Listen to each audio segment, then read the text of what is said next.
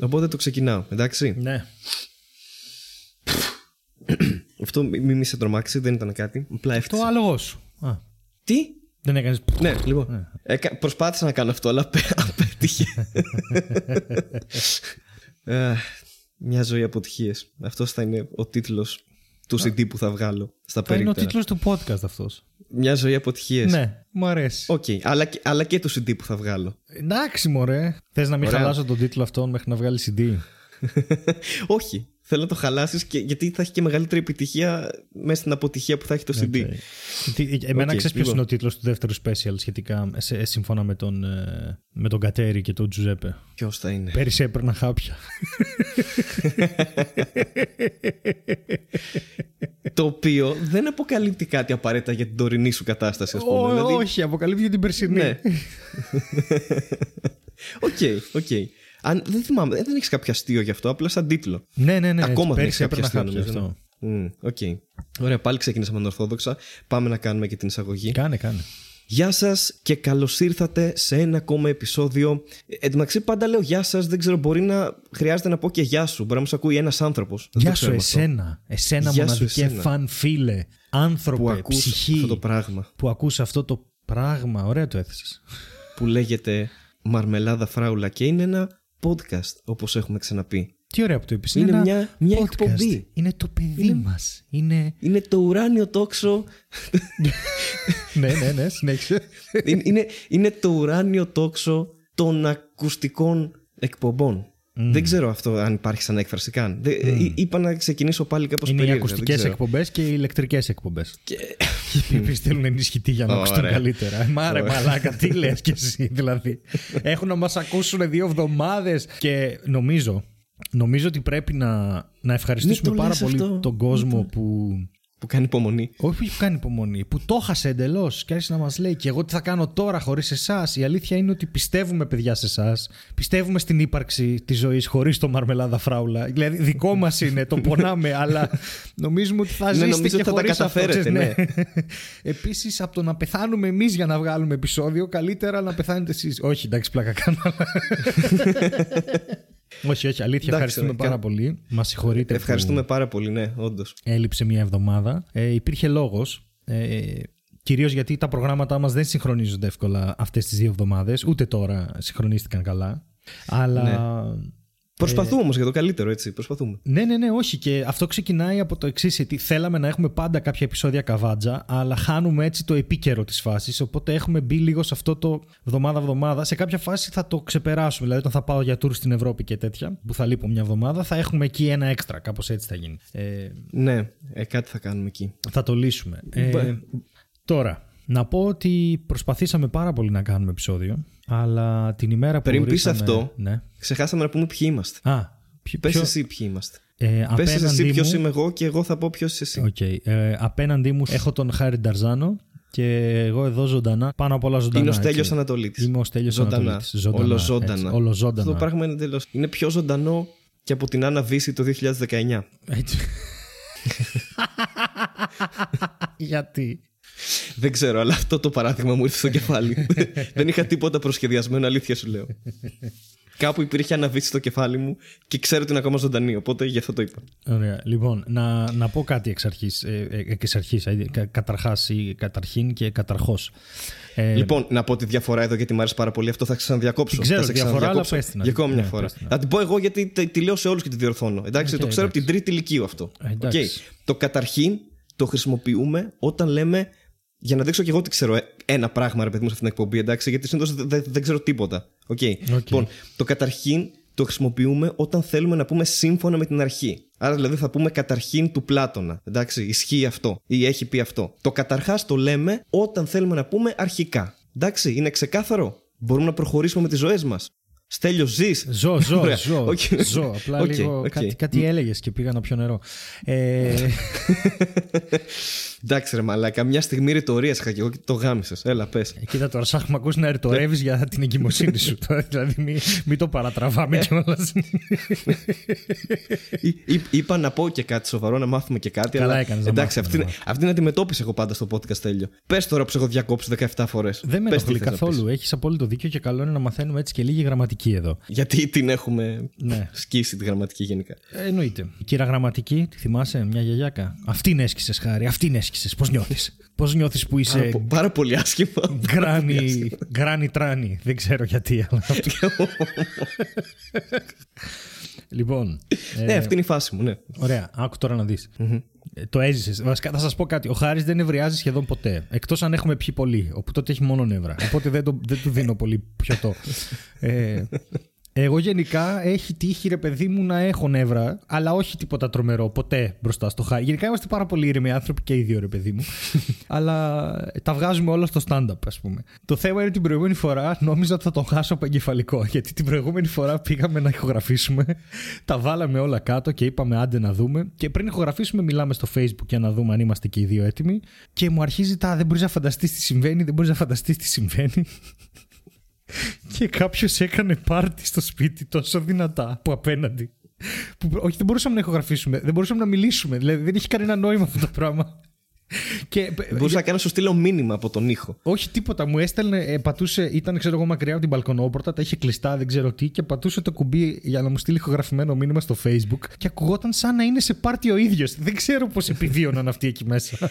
Δεν ξέρω τι πραγματικά επικρατούσε ένας χαμός. Εγώ είχα κλείσει πατζούρια, πόρτες, παράθυρα, είχα βάλει κουρτίνα, Τέβε. είχα βάλει οτοασπίδες και έκλεγα, ξέρεις, σε, σε εμβριακή στάση, ρε παιδί μου, και κουνιόμουν σαν, ε, σαν να είχα, ξέρεις, το αγαπημένο σου. ναι. ε, αυ- αυτισμό. Ναι, και, και άκουγα, ρε παιδί μου, άκουγα ακόμα τη μουσική. Δεν ξέρω τι γινόταν. Έξω βγαίναν καπνοί. Εν τω μεταξύ, είναι χειμώνας, να το πούμε αυτό έτσι. Δε- Ναι. ε, παρότι δεν είναι live η εκπομπή, είναι χειμώνας ακόμα. Ναι. Και είχαν ανοιχτά τα πάντα.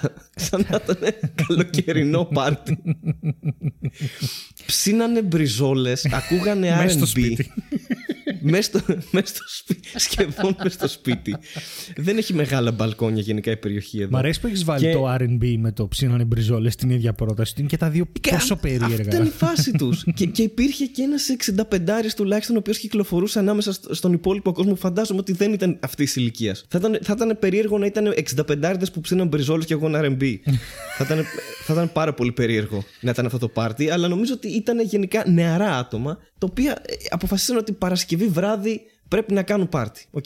Και δεν μπορούσαμε να γράψουμε επεισόδιο. Τι προστυχιές είναι αυτές, τι προστυχιές. Μα, μαλάκα Παρασκευή βράδυ, κοιμηθείτε. Έχετε στο- αφού- Εκείνη η ζωή. Αφού, αφού τον παρακολουθώ να, να βγάζει ατμούς μέσα από το Facebook κανονικά σε κάποια φάση. μου ζητάει πέντε συγγνώμε, λες και φταίει αυτός που οργάνωσε το πάρτι. Ήταν πω πω ξέχασα, ε, οργάνωσα και ένα πάρτι απέναντι στα παιδιά. Ήταν καλό το μεροκάματο, δεν μπορούσα να το αφήσω. και του λέω ξεκόλα μου, ρε μαλάκα. δεν θα λύσουν τα ενοχικά σου τώρα. Τώρα πρέπει να δούμε τι τα κάνουμε, ας πούμε. Και πριν πάρουμε την απόφαση ότι δεν θα βγει επεισόδιο γιατί δεν προλαβαίναμε, αρχίζει ένας συναγερμός εδώ αριστερά στο σπίτι μου και κολλάει και αρχίζει και βαράει μισή ώρα. σε φάση και να μην είχε πάρτι. Δηλαδή δεν υπήρχε περίπτωση να βγάλουμε επεισόδιο για κανένα λόγο. Ήμασταν καταδικασμένοι από την αρχή, μαλάκα. Δε- δεν το ήθελε κανείς να γίνει αυτό. Και, και αυτό, η μία χαραμάδα χρόνου που βρήκαμε, το μόνο κοινό σημείο στον χρόνο που βρήκαμε για να γράψουμε επεισόδιο, ε, συνέβησαν αυτά τα πράγματα. Οπότε καταλαβαίνετε πόσο δύσκολο είναι όταν τις υπόλοιπες ώρες δεν μπορούμε. Και δεν είναι μόνο αυτό. Δηλαδή και να ηχογραφήσουμε Σάββατο να- για να βγει Κυριακή απαιτεί ξενύχτι. Ε, δεν είναι εύκολο. Πρέπει να υπάρχει μια μέρα κενή λίγο γενικά. Γιατί αλλιώς Εντάξει, είναι... κοίτα, Παρασκευή κοιμάμαι, Σάββατο ξενυχτάω. Δεν έχω θέμα. Ναι, οκ, εντάξει. Ε, Σάββατο είμαι, ξε, με ξέρεις, είμαι μπουζούκια σε τώρα δύο τελευταία- μπουζούκια τουλάχιστον. Τώρα τελευταία είσαι λίγο. Μπουζούκια. Κάπου σε χάνω, ναι. Κάπου όλο σου λέω έχεις κανονίσει και μου λες: Έχω κάτι φίλους. Και από πότε έχεις φίλους, τι είναι αυτό δηλαδή; Ναι, δεν ξέρω πώς προέκυψε αυτό. Το 2019 μου είχε βγει πάρα πολύ κοινωνική χρονιά. Α, καλό είναι αυτό. Και εμένα είναι πιο κοινωνική από ό,τι πρέπει και αυτό έχει και φαίνεται και στο πορτοφόλι μου που είναι άδειο. Εντάξει, κοίτα, ναι. You have to spend money to make friends. Έτσι το λένε. ναι. Ε, ναι. Αυτό κάνω κι εγώ. Πού το, ποιοι το Αυτό λένε με αυτό, είπα βλέπεις απλά ναι. Ποιοι, τι; Δεν ξέρω. δεν ξέρω, απλά πήρα δύο, δύο φράσεις που αυτό το You have to spend, to, to spend money to make money, ξέρω εγώ, και έβαλα τους φίλους επειδή γι' αυτό συζητούσαμε. Δεν- Ωραία. δεν πολύ βγάζει ωραία. κάποιο ιδιαίτερο νόημα, ρε παιδί μου, αλλά ναι, οκ. Εντάξει, βγαίνω που και που. Βγαίνω που και που. Δεν έχω παράπονο. αλλά κυρίως κοιμάμαι. Βγαίνω όταν ξεκλειδώνω. Γι' αυτό δεν την πόρτα του προλαβαίνουμε. υπογείου, βγαίνω. Ναι, οπότε ξεκίνησε δύσκολα η προηγούμενη εβδομάδα. Γενικά, τελευταία, οι τελευταίες εβδομάδες και εμένα με πάνε πάρα πολύ τέτοιο. Αλλά έχω χαρούμενα πράγματα να πω. Πρώτον να πω. Και να τα πεις εφόσον είναι Θα χαρούμενο, τα ναι. πω. Αρχή μηνιά και αρχή Και- χρόνια. Όχι, λοιπόν. Πολύ κακό. Αλλά Έχω να πω πρώτον ότι πηγαίνω στην Πάτρα 21 Φλεβάρι. Ε, έχω παράσταση Φλεβουαρίου. Φλεβουαρίου. Πηγαίνω 21 Φλεβάρι στην Πάτρα στο θέατρο ACT. Οπότε μπορείτε να έρθετε να δείτε αν είστε από Πάτρα την παράσταση της Μάχης με Νεράιδε. Έχω να δηλώσω ότι πήγα στην πρεμιέρα του Staying Alive, παρένθεση σχεδόν πέθανα, τη νέα παράσταση της Κατερίνα Βρανά που είναι back! She's back, bitches! Και είναι ωραία που τα εξαιρετική παράσταση. Είναι καταπληκτική παράσταση. Είναι. είναι... Ε, νομίζω ότι. δε- Εγώ δεν πήγα, θα, θα πάω σίγουρα, αλλά νομίζω ότι πιο βιωματική παράσταση δεν γίνεται να δείτε αυτή τη στιγμή. Όχι, όχι. Είναι, η πιο, είναι, Είναι- νομίζω η μόνη παράσταση αυτή τη στιγμή στην Ελλάδα που δείχνει τι είναι το stand-up που μπορεί να φτάσει και τι μπορεί να σου πει σαν μέσο. Είναι, ε, είναι εξαιρετική, εξαιρετική. Ε, Να πάτε να τη δείτε, θα πάω κι εγώ. δεν, μπο- δεν, Και άμα δεν θέλετε, μπορείτε παιδιά, να πάμε πάτε- και μαζί. Ναι, οκ, και αυτό Κα- γίνεται. Κάνω ένα. Ναι, ξέρω τι θα πεις, ξέρω τι θα πεις, αλλά θα κάνω το κομμάτι μου τώρα και θα πω: Κάνω ένα ανοιχτό κάλεσμα για φίλους. Ναι. Όποιος θέλει και ενδιαφέρεται, πάμε μαζί, παιδιά. Τι μαλάκα. πάμε στη βρανά όλοι μαζί. Εντάξει. οκ. Θέλω φίλους και πληρώνω καλά, έτσι, να ξέρετε. Οκ. Ναι, εντάξει. Μόλις κατέστρεψες την παράσταση. Οκ. Λοιπόν. Μπράβο, Χάρη. Way to make it weird. Τι θα να σου πω. Είχα... Α, επίσης είχα ένα πάρα πολύ ωραίο event στο οποίο πήρα μέρος στο Μέγαρο Μουσικής.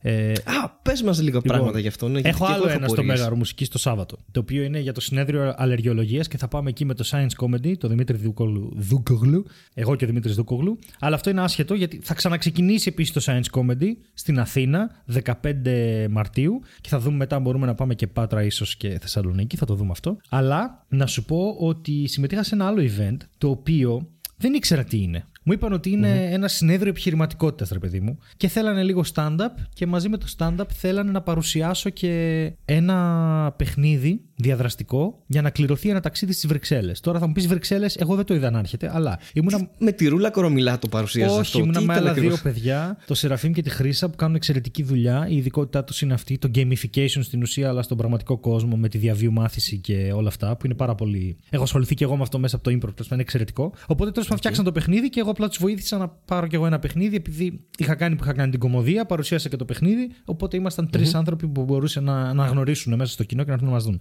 Και τι παιχνίδι ήταν αυτό; Ε, ήταν ένα παιχνίδι γνώσεων, στο οποίο ρωτούσαμε πράγματα για την ιστορία της Ευρωπαϊκής Ένωσης και όλοι απαντούσαν. Και το concept ήταν ότι ο Ταύρος και η Ευρώπη έκαναν, ε, σταμάτησαν το ταξίδι τους και έκαναν μια στάση στην Ελλάδα και βρήκαν. Ε, θέλαν να χαρίσουν σε κάποιον ένα ταξίδι στις Βρυξέλλες γιατί τους αρέσουν πολύ τα ταξίδια. Τέλος πάντων, ήταν μια πάρα πολύ ωραία εμπειρία όλο αυτό. Το stand-up πήγε καλά, παραδόξως, δηλαδή ειδικά την πρώτη μέρα.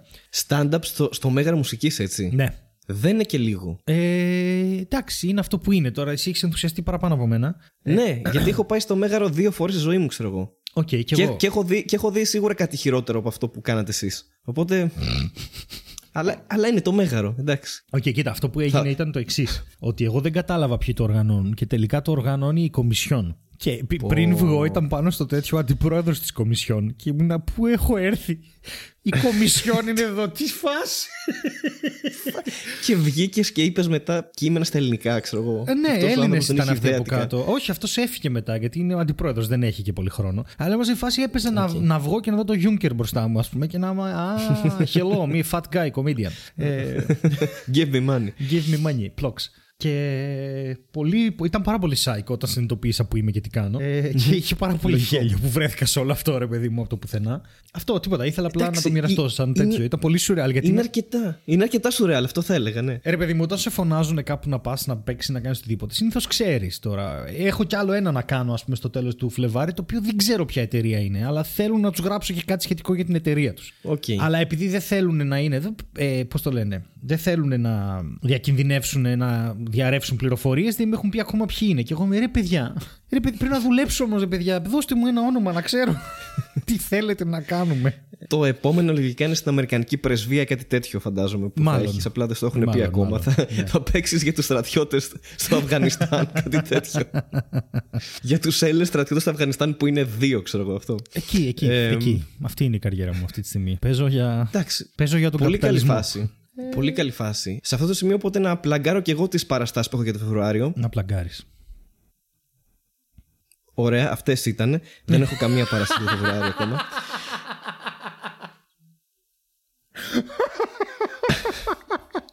Sorry, δεν έχω το για το περίμενα. Μάρτιο. Μ' έχω αρέσει. για το Μάρτιο, αλλά δεν θα πω τίποτα ακόμα. Εντάξει, μην πεις, μην πεις. Άσε να έρθει ο Μάρτιος, μην το χάσουν. Άσε να το κρατήσω το μυστήριο, ξέρω εγώ. Και, και να, και να έτσι χτίσω ένα. Έτσι, έτσι. Μια. μια... Να σου πω. Λέξεις. μιαου, μιαου. Ε, έχω, έχω, έχουμε πλαγκάρει το ευρωπαϊκό tour με τον Αριστοτέλη Ρίγα. Καθόλου. Οκ. Λοιπόν, όσοι μας ακούτε και είστε εκτός Ελλάδας ε, και ακούτε Και Μαρμελάδα υπάρχουνε. Φράουλα. Και υπάρχουν, ναι, υπάρχουν. Υπάρχουν. Είχαμε, είχαμε από εξωτερικό πάρα πολλά άτομα. Είχαμε Παραγουάη, είχαμε Αμερική, Ηνωμένες Πολιτείες. Έχουμε Ιταλία, Ουγγαρία, Αγγλία, Ελβετία. Ιταλία το είπα, ε. Δεν ξέρω. Ε, έχω χαθεί. Γαλλία δεν έχουμε, μας έχουν σνομπάρει από εκεί. Κλασική. Οι Έλληνες του Γάλλοι. εξωτερικού. Ναι. Κλασικοί, κλασικοί Έλληνες που ζουν στη Γαλλία, ξέρω Ε, εγώ. βέβαια, τι όλα. με την προφορά τους και τα. Και, και ναι, και άλλες. Και Σκανδιναβία, Σουηδία, Δανία. Έχουμε πολλά διάφορα. Ε, είναι πολύ ωραίο αυτό. Θα πά σε κάποια από αυτά τα μέρη. Α πούμε, νομίζω λογικά Παραγουάη θα περάσετε. Έτσι. Είναι κλασικό Λοιπόν, μέρος για ελληνικό stand-up. Θα σου Μαζεύει πω φοιτητές τώρα, εκεί. Παραγουάη εννοείται ότι θα πάω. Ε, Και θα πάω και σε μια χώρα, και στη Βενεζουέλα θα πάω. Στη Βενεζουέλα, ναι, Ε, βεβαίως. βέβαια, με ζήτησε. Τώρα ο- που είναι καλή περίοδος. Ακριβώς, Και έχουν με πέσει τα ζήτησαν. ειστήρια. Έχουν πέσει τα ειστήρια, θα πέσουν και βόμβε. με ζήτησε. Σου βάλουν κουκούλα και θα σε πάρουν έτσι μια μέρα, ξέρω εγώ, και θα κάνεις Ναι, ναι. παράσταση. Και στη επίσης δεν μου Βενεζουέλα. λένε, είναι η αντιπολίτευση είναι ο Μαδούρο. Δεν ξέρω πού πάω. Δηλαδή δεν μπορώ πια με αυτά τα gigs. Εντάξει, είναι περίεργη φάση. Ε. Άσε να πάει ο Τσιτσιπάς πρώτα και μετά πηγαίνει κι εσύ να δεις ότι είναι safe. Μμμ, Τσιτσιπάς. Μμμ. Λοιπόν, Περιμένω να κάνεις το Λουξεμβούργο. τραγούδι τώρα. Ναι, πες. Βρυξέλλες. Πες για το ευρωπαϊκό tour τέλειο με τον Αριστοτέλη Ρίγα. Έτσι. Φοβερός κωμικός. Ξεκινάμε 22 Μαρτίου μέχρι 27. Ε, 28 γυρνάμε Αθήνα και οι παραστάσεις είναι μέρα κάθε, κα- μέρα κάθε μέρα. άιντε. Είναι κάθε μέρα και είναι Λουξεμβούργο, Είναι μέρα Βρυξέλλες, Λονδίνο, Άμστερνταμ, Στουτγκάρδη και Βιέννη. Αν είστε σε μια από αυτές τις πόλεις, θα σας βάλω τα link από κάτω για να αγοράσετε εισιτήριο και να έρθετε να μας δείτε εμένα και τον Αριστοτέλη Ρίγα και θα έχω και μια φωτογραφία του Χάρη μαζί μου. Θέλω να έχει ένα προβολέα και απλά να με δείχνει από πίσω, ξέρω εγώ. σαν να έχω πεθάνει. και να αφιερώσετε όλο το show σε μένα, ξέρω εγώ, και τις 5-6 παραστάσεις που θα κάνετε να είναι in memory of. In, memory, in memoriam. Α, In memory- επίσης, Εντάξει, αυτό είναι προχωράει- λατινικά, δεν είναι; Τι, in memoriam, ναι, λατινικά πρέπει να είναι αυτά.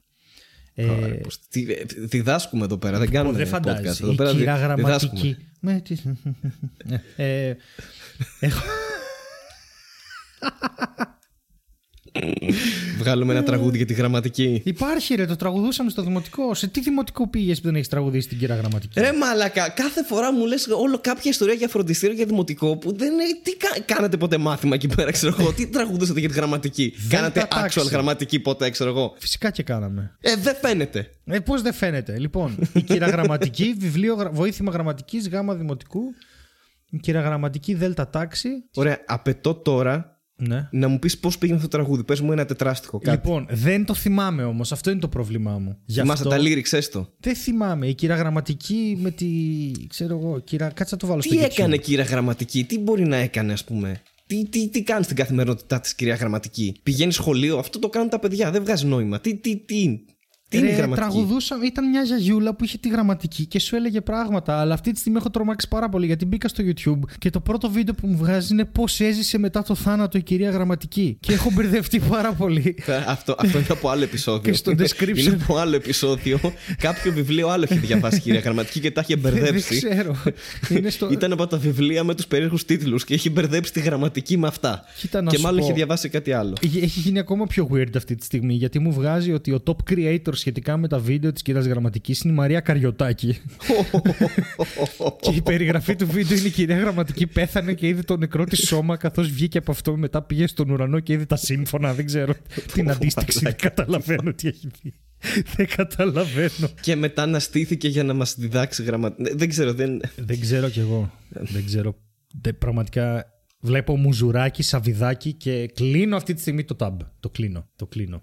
Α, όλα αυτά είναι μαζί με τη γραμματική ήταν Ναι, ναι, ναι, ο όλα, όλα, Σαββιδάκης όλα, με το όλα, όλα, ας μην Μουζουράκι. το συζητήσουμε. Δεν ξέρω πώς φτάσαμε εκεί. Δεν ξέρω. Πραγματικά. Είσαι έτοιμος για ένα follow-up; Ε, ναι. Ωραία, λοιπόν. Δεν ήμουν πολύ σίγουρος, αλλά δεν είμαι. Ε, ζητήσαμε στο προηγούμενο επεισόδιο που είχαμε την Ειρήνη μαζί μας, την Ειρήνη Ξυγκάκη, να μας πει ο κόσμος διάφορες ιστορίες σχετικά με αυτά που του έχουν συμβεί σε συνεντεύξεις για δουλειά. Σ- Σωστά, σωστά. Και το κάνανε. Και το κάνανε κάποιοι. Μας γράφει η κοπέλα. Από τις χειρότερες εμπειρίες στη συνέντευξη. Για την ιστορία είμαι Ρωσίδα, αλλά δεν κάνει μπάμ ότι είμαι ξένη. Τώρα εδώ δεν ξέρω τι ακριβώς εννοεί, αλλά οκ.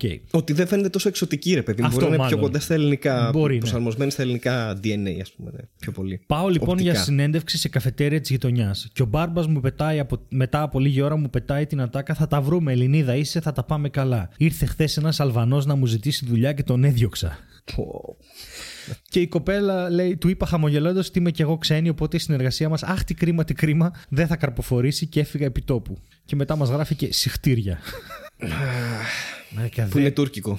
Ναι, ε, εντάξει, η κοπέλα προφανώς έχει θέμα με την ταυτότητά της εδώ. Δεν μοιάζει με ξένη, αλλά είναι Ρωσίδα και. Και μιλάει τουρκικά. Και μιλάει τουρκικά. Και... ε, Πού να σε προσλάβει, κοπέλα μου; Πού να σε προσλάβει, τέτοια του έλεγες. Εντάξει, ρε, εσύ πήγες σε Έλληνα να σε δώσει δουλειά. Προ, προκαλούσε κι αυτή. Προκαλούσε κι αυτή. Σαφέστατα. Ε, Πω, πω, Ένας εντάξει, άλλος πάρα πολύ φίλος κακό. μας γράφει. Εμένα με έχουν απορρίψει από δουλειά το 2002 επειδή είχε εισβάλει για δεύτερη φορά η ΙΠΑ στο Ιράκ. Αυτό είναι η καλύτερη δικαιολογία για τα πάντα. Αν λέει πολυεθνική ήταν το επιχείρημα ήταν ότι δεν γίνονται προσλήψεις παγκοσμίως. Αλλά έχεις δίκιο. Μπορείς να το πεις σε οποιονδήποτε. 2019. Χτυπάς πόρτα, χτυπάς πόρτα για δουλειά, ξέρω και σου λέει Συγγνώμη, αλλά έχουμε πόλεμο αυτή τη στιγμή. δεν γίνεται να προσλάβουμε κόσμο. Θα δουλεύουν αυτοί που έχουμε μέχρι τώρα. Είναι επικίνδυνο. Εντάξει, φύγε. Σώσε τον εαυτό. Δεν, δεν βγάζει νόημα. Γεια σας, ήρθα για δουλειά. Τι- Δεν γίνεται. Έχεις βάλει η ΙΠΑ στο Ιράκ. Έχει 20 χρόνια. Όχι, όχι. Αυτή τη στιγμή είναι η 58η εισβολή. Αυτή τη στιγμή γίνεται.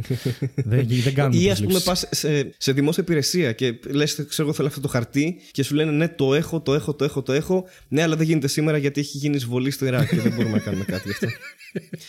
δεν μπορείς να βγάλεις διαβατήριο γιατί σήμερα έχει γίνει εισβολή στο Ιράκ. Μπήκανε κάποιοι και κάνανε πόλεμο. Ναι. Και δεν έχω ιδέα τι λέω. Για ακόμα μία φορά. Ε, Πολύ ενδιαφέρον. Έχουμε κάτι έχουμε, άλλο. έχουμε άλλα από δύο. σχόλιο. Έχουμε άλλα δύο. Ωραία. Ε, το ένα Είμαι είναι mini έτοιμος. story. Λέει χρόνια σε σύλλογο μπάσκετ, αγώνες, συμμετοχές. Όλα καλά μέχρι που η ομάδα ανεβαίνει Α2 και εγώ σαν τεράστιος παίκτης. Όλα καλά μέχρι που μπήκε σε. Συγγνώμη, μου ήρθε η Αμαζονάκης.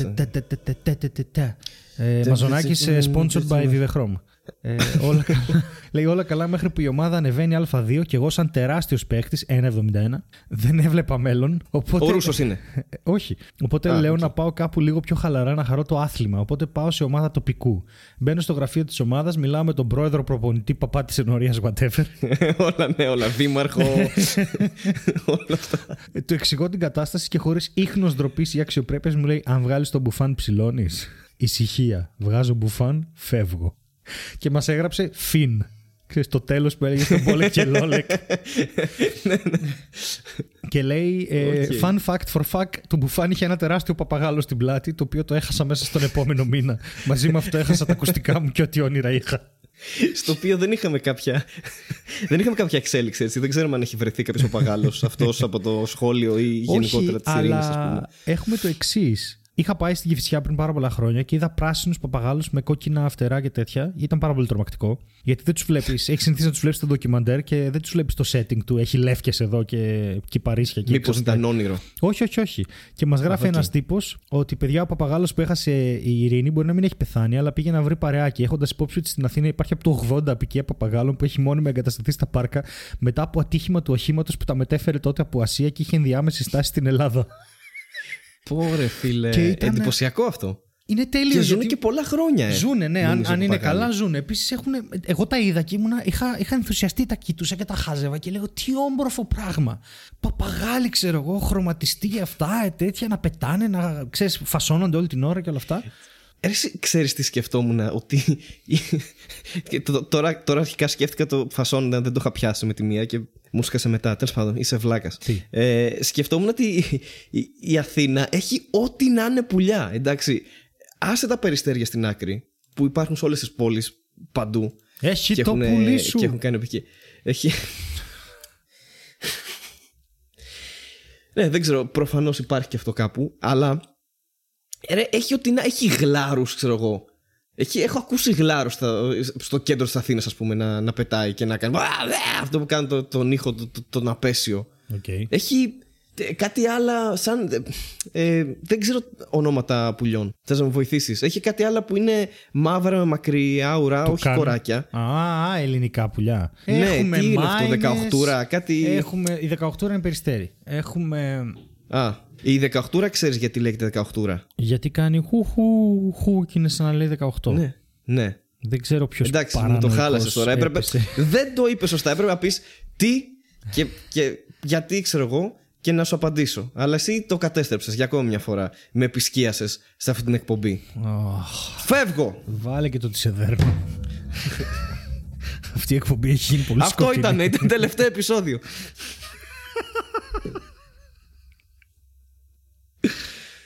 Είσαι μαλάκας. Ε, Το ξέρω. Το ξέρω.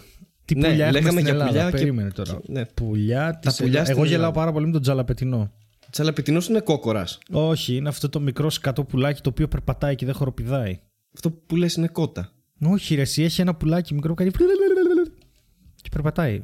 το, δεν το, τα πόδια του. Στέλιο, και αυτό στο σχολείο το έμαθες. Έλα, είναι πολύ Φίλε, χαρακτηριστικό. πού τα Περίμενε, θα μαθαίνει στο αυτά. στείλω, Πού θα τα στο βλέπει. στείλω. Βλέπεις παπαγάλου στην Αθήνα. Τι, τι συμβαίνει με σένα; Εντάξει, είσαι, είσαι απαράδεκτος. Είναι αυτό το πουλάκι εδώ. Το έχεις δει σίγουρα. Είναι πάρα πολύ Αυτό αστείο. που, έστειλες είναι, αυτό που έστειλες είναι dick pic. Δε- ε, δε- δεν σου έχω στείλει τίποτα ακόμα, εντάξει. Α, οκ. Τότε είναι από άλλον. Λάθος. Ο Τσαλαπετεινός, αυτό το πουλί υπάρχει, στη... υπάρχει στην Αθήνα. Με αυτό το λοφίο έτσι από πίσω. Υπάρχουν Και αυτά. αυτό το ναι. ράμφος. Δεν είναι πολύ μικρό, δεν είναι μεγάλο. Δεν, δεν, το- δεν καταλαβαίνεις ότι είναι αυτό. Και δεν έχουν όλα το λοφίο ανοιχτό και τέτοια. Άλλο θέλω να σου πω: Βρήκα πουλιά στην Ελλάδα και άκου θέλω να δεις τρία ονόματα. Απλά για να Μπράβο. καταλάβεις ότι δεν την έχουμε τη συζήτηση. λοιπόν, θωρακωτής καλίδρα που συχνάζει στο οκ. βουρκάρι. Θωρακωτής καλίδρα που σκου- συχνάζει στη Νάξο. Δυτικός βουνοφυλλοσκόπος στα Αντικήθυρα. Ε, έχουμε την Αγελοκαλημάνα στα Σπάτα και μετά έχουμε το ελατοτσίχλονο, το βαλτοτσίχλονο και το χιονοτσίχλονο. Μαλάκα τα βγάζει από το μυαλό σου τώρα. Όχι, θα σου στείλω τη σελίδα. Τι είναι τριλογία, τι είναι αυτό που είπες τώρα; Είναι βαλακά, είναι Pokemon και έτσι εξελίσσονται. αυτό δεν σίγουρα εξέλιξη Pokemon αυτό που Είναι- είπες. είναι σίγουρο, Για πες είναι- τα λιμία. πες τα Λοιπόν, λιμία. είναι ελατοτσίχλωνο, βαλτοτσίχλωνο και χιονοτσίχλωνο. Ε, βγάζει νόημα. Εννοείται. Σε τελ- Είναι το λευκό το πουλί, το, η τελευταία εξέλιξη. Το που έχει φτάσει χιονοτσίχλωνο 67 θέλει level Master Ball, και- δεν το πιάνεις αλλιώς. Ultra Ball. Έλα, σου έστειλε. Είναι από την ορθολογική, ορνηθολογική εταιρεία. Λοιπόν, το ελατοτσίχλωνο είναι στην πικρολίμνη της Μακεδονίας, το βαλτοτσίχλωνο είναι στην Άξο και το χιονοτσίχλωνο είναι στο Φαλακρό στη Μακεδονία. Σε ποια Μακεδονία; Εντάξει, ας μην μπούμε σε Όχι, αυτή την μην κουβέντα. μπούμε σε αυτό τώρα, Οκ, γιατί οκ, δεν- δεν- Οκ, οκ, οκ, δεν οκ. υπάρχει Γιατί θα λόγος. τραγουδάμε πάλι το, Ναι, το ναι, τραγουδάκι και δεν θα τσιπα, μας ξεκολλήσει το τσιπα, κεφάλι τσιπα, πάλι. Ωραία. Πουλιά. Όχι, πέρα από τα Αυτή- πουλιά. αυτή είναι η Τελευταίο, φάση. τελευταίο follow-up. Γιατί είναι το πιο ωραίο νομίζω. Ε, Ναι. Χειρότερες Έχουμε απαντήσει. ξεφύγει έτσι κι αλλιώς, αλλά ναι, Δεν έχει πες το σημασία, δεν τελευταίο. έχει σημασία. Χειρότερες απαντήσεις που έχω δώσει σε προφανώς ηλίθιες ερωτήσεις, λέει ο άνθρωπος. Ένα. Αν ήμουν παγκόσμιος κυβερνήτης, τι θα ήθελα να κάνω; Τους είπα δεν υπάρχει φυσιολογικός άνθρωπος που να μην είναι πολύ μαλάκας και να θέλει να είναι παγκόσμιος ηγέτης. Η συνέντευξη τελείωσε εκεί. Γρηγόρη, συμφωνώ. Ε, Λογικό. Ναι. Λογικό. Συμφωνώ απόλυτα. Δύο. Αν έχω παιδιά και απάντησα ότι από όσο ξέρω όχι, αλλά είμαι πρόθυμος να τα αναγνωρίσω. με ρώτησε με πολύ χαριτωμένο τρόπο η κοπελιά που έκανε τη συνέντευξη και δεν αντιστάθηκα. Αυτό. Ο άλλος για να ρίξει γκόμενα είναι πρόθυμος να, να τεκνοποιήσει όχι την γνώση του. Βλάκια είστε εκεί Οκ. έξω. Οκ. Οκ. Ε, Έχεις παιδιά; Όχι, θες να έχω παιδιά; Εσύ θες παιδιά; Και Είδα Βασικά στα αντιστρέψω φανάρια ερώτηση. Έχεις παιδιά; Όχι, δεν έχω. Εσύ έχεις παιδιά; Όχι, δεν έχω. Θες να κάνουμε, μήπως; και να το ρωτήσεις αυτός που είναι ο συνεντευξιαζόμενος. Πω. Και το καλύτερο είναι αν έχω κατοικίδιο και τους είπα ότι έχω την κοπέλα μου. και όταν με ρώτησαν γιατί το είπα αυτό, απάντησα, το ότι, απάντησα ότι το είπα γιατί κατάλαβα ότι η επόμενη ερώτηση θα ήταν αν συζώ ή αν έχω σύντροφο ή αν θέλω, αν θα ήθελα να έχω παιδιά. Οπότε για πείτε μου τώρα Ναι. γιατί λεφτά μιλάμε πριν με διώξετε. με προσέλαβαν. Εντάξει. Γαμάτος. Μπράβο στον τύπο. Μπράβο, Μπράβο Γρηγόρη. στον τύπο. Μπράβο. Αυτοί, αυτοί είναι που μας ακούνε και μας κάνουν περήφανους. Έτσι, παιδιά, έτσι. Τολμήστε στη ζωή σας. Τολμήστε και όλα θα πάνε καλά. Κάντε τρελά πράγματα. Μπείτε συνεντεύξεις και πείτε μαλακίες. Τρέλα, μπρρρ. Δεν ξέρω. Πηδήξτε από τα ράτσα. Όχι, εντάξει, μην το κάνετε αυτό. Είδα λάνθιμο, είδες λάνθιμο. Είδα κι εγώ λάνθιμο. Εμένα μου άρεσε πάρα πολύ. Είδες, Εσένα. παρατήρησες ότι, ότι έκανα το παίξιμο που κάνουν ηθοποιοί που παίζουν στι ταινίε του Λάνθιμου. Που δεν ισχύει τόσο σε αυτή την ταινία, αλλά ε, έκανα αυτό το φλάτο, είδα Λάνθιμο. Που δεν έχει κανένα συνέστημα. Το κατάλαβε. Ε, και α, γενικά α. αυτά που λέω δεν έχουν συνέστημα, αλλά. Όχι, όχι, δεν το κατάλαβα γιατί είχες λίγο παραπάνω από ό,τι έπρεπε. Το ξαναπάμε. Όχι. λοιπόν, ε, είδαμε Λάνθιμο Ναι, και εμένα μ' άρεσε. Πάρα πολύ. και εγώ θα πω ότι είμαι φαν Οκ. ε, γενικά. Τέλεια. Και αυτό που μου αρέσει πλέον για και την είναι ευνοούμενη. ξεκάθαρο. Συγγνώμη, μιλάμε για την ευνοούμενη. Γιατί- The favorite. ναι. Αυτό, πες. Αυτό που ήθελα να ξεκινήσω να πω γι' αυτό και για μένα είναι πλέον ξεκάθαρο και χαίρομαι που είναι ξεκάθαρο πλέον είναι ότι έχει ξεφύγει η φάση, ρε παιδί μου. Έχει βγάλει τις ταινίες του σταδιακά. Οι οποίες νομίζω ότι με τα χρόνια όπως περνάνε, ρε παιδί μου, ε, εντάξει, γίνεται λίγο και πιο mainstream, κάνει και κάποιους συμβιβασμούς. Δεν είναι τόσο λανθιμικές οι ταινίες του όσο περνάνε τα χρόνια. Εγώ έχω παρατηρήσει την πορεία των ταινιών. Και θέλω να πω ότι πλέον είναι ξεκάθαρο, είναι αυτοί, ρε παιδί μου, που δεν τους αρέσει, ή το θεωρούν δίθεν, ή το θεωρούν ε, ακατανόητο, ή μια βλακία και μισή, και είναι και αυτοί που είναι fans. Και είναι μεγάλη μάζα πλέον. Δηλαδή δεν είναι λίγοι άνθρωποι που τους αρέσει ο Λάνθιμο. Δεν είναι πλέον ούτε hipster, ούτε, ούτε ξέρεις δίθεν, ούτε. Είναι αυτοί σε δύο κατηγορίες και έχεις ξεκαθαρίσει πλέον το πράγμα και χαίρομαι πάρα πολύ γι' αυτό. Ε, και εγώ χαίρομαι πάρα πολύ γι' αυτό. Απλά να σου πω, επειδή εγώ είχα, έχω κράξει απίστευτα πολύ τον κοινόδοντα για δικούς μου προσωπικούς λόγους, όταν με ρωτήσανε Α, δε, μα εσένα δεν σ' αρέσει. Παιδιά, δεν μου άρεσε ο κοινόδοντας. Είναι σκηνοθετάρα. Ο κοινόδοντα ήταν εξαιρετικά σκηνοθετημένος. Αλλά μου φάνηκε mm-hmm. μαλακία η ταινία.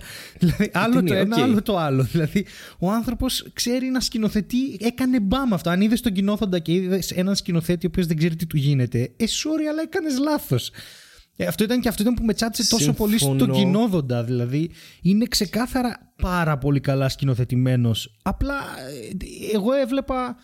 Κοίτα, μπορώ να προκαλέσω. Κοίτα, μπορώ να προκαλέσω. Κοίτα, μπορώ να προκαλέσω. Είναι εντάξει, ναι. οκ, okay, μπράβο. Οπότε Κοίτα, δεν... ο, ο καθένας το κρίνει και το βλέπει από άλλες ε, ναι, πλευρές. Δηλαδή, κάποιος σου λέει η ταινία και δεν ξέρεις τι εννοεί η ταινία. Ναι, αυτό. Δηλαδή, η ταινία τι, ερμηνευτικά, ναι. το plot, ε, η σκηνοθεσία. Κατάλαβες, εσύ το ναι. ξεχωρίζεις στο μυαλό σου σε κάποια πράγματα. Δεν μου αρέσει, ας πούμε, το, ε, το no acting ή, ή καμία ερμηνεία. Δεν μ' αρέσει. Okay. Δεν, okay. δεν πεθαίνω γι' αυτό. Το έχω δει στο θέατρο επίσης. Είναι όλο και ολόκληρο κίνημα αυτό. Τέλος πάντων. Απλά δεν είχα θέμα. Ναι, με αυτό. υπάρχει νομίζω δεν η εντύπωση ότι όταν ρε παιδί μου. Ο, ο στόχος αυτού είναι το ότι ίσως αναδεικνύεται πιο καλά το κείμενο. Ναι, υπήρχε αυτό ρε παιδί ερμηνεία. Μου. Υπήρχε αυτό στο θέατρο κανονικά ότι ο ηθοποιός ε, δεν, ε, δεν ερμηνεύει. Απαγγέλει ένα κείμενο για να, ναι, για να ναι, φαίνεται μόνο το κείμενο. Υπήρχε ολόκληρο ρεύμα ναι, ναι, αυτό. Εντάξει. Δεν με χάλασε αυτό εμένα. Εμένα με χάλασε το ότι οι ηθοποιοί κάναν σεξ, ξέρω και αυτά, δηλαδή αυτά τα, τα περίεργα τα οποία ε, δεν είναι πολύ καλά. δεν τα όταν το κάνει το Game of Thrones είναι καλά. Ε. Ε, όχι, okay, κοίτα, όχι κοίτα. δεν το κάνει το Game of ε, Thrones νομίζω. Γιατί στην Αμερική τέτοια δεν γίνονται. Υπάρχουν συμβόλαια και τέλος. Αλλά Θέλω να Πάνω σε αυτό που λες. Ναι. Και το, δηλαδή, ναι, η, σκηνή, η σκηνή με την κιθάρα στον κοινόδοντα ήταν από τις καλύτερες σκηνές που έχω δει. Δεν ήταν. Ναι. Ήταν εξαιρετική. Ναι, και με την πισίνα. Απλά δεν τρελάθηκα με την ταινία. Αυτό, ξέρεις, ήμουνα λίγο καλά.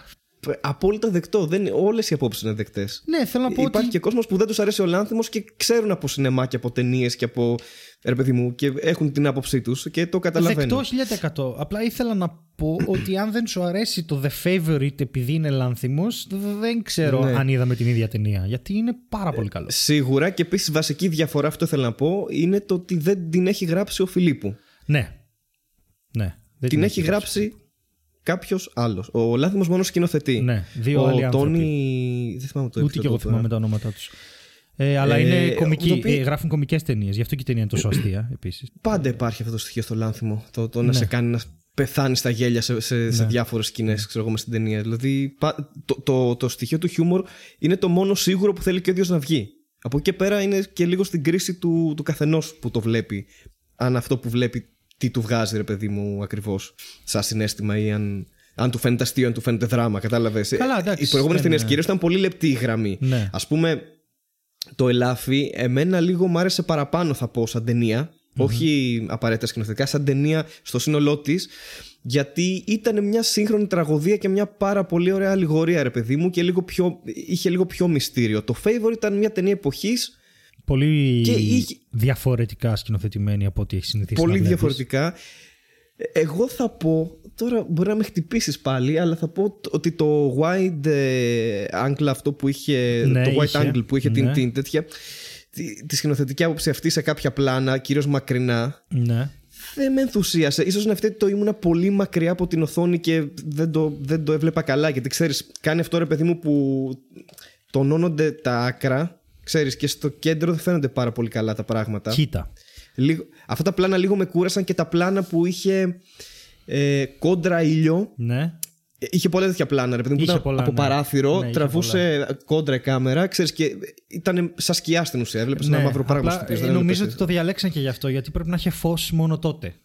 Και, και ναι. φωτογραφίες που είδα από τα γυρίσματα ήταν έτσι όλο. Εκεί έβλεπε το κτίριο. Και είναι λογικό γιατί το κτίριο είναι πανάρχαιο Και ξέρεις, δεν είχε ρεύμα, οπότε τότε τα χτίζανε με, με βάση αυτό. Οπότε έχεις φως την περισσότερη μέρα. Τώρα τα χτίζουμε όπου να είναι, δεν χρειάζεται όλα να είναι ανατολικά. Αλλά Ναι, τότε ναι, ναι, έπρεπε ναι, να ναι. είναι ανατολικά τα κτίρια γιατί δεν παλευόταν. Αλλά τα υπόλοιπα, δηλαδή ερμηνευτικά, οι ηθοποιοί, ναι, ναι. ε, Πω, η πω, σκηνοθεσία Coleman ήταν είναι όλα θεά, εξαιρετικά. Το θεά είναι η συζητάμε.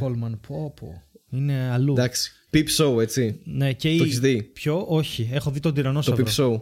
Οκ. που ήταν εξαιρετική αυτή. Ε, Ελπίζω να εννοείς πάλι ε, σειρά ή ταινία και όχι κάποιον όντως τυρανόσαυρο. όχι, στη εννοώ φυσιά, την ξέρω εγώ, ταινία κάτι στην οποία τέτοιο. έπαιζε η Coleman και έγινε και πάρα πολύ γνωστή από εκεί γιατί πήρε πάρα πολλά βραβεία. Αυτό ήταν Το, μια το ταινία Peep για Show την είναι Ινδία. σειρά. Το Peep Show είναι σειρά κομμωδία αγγλική Ναι.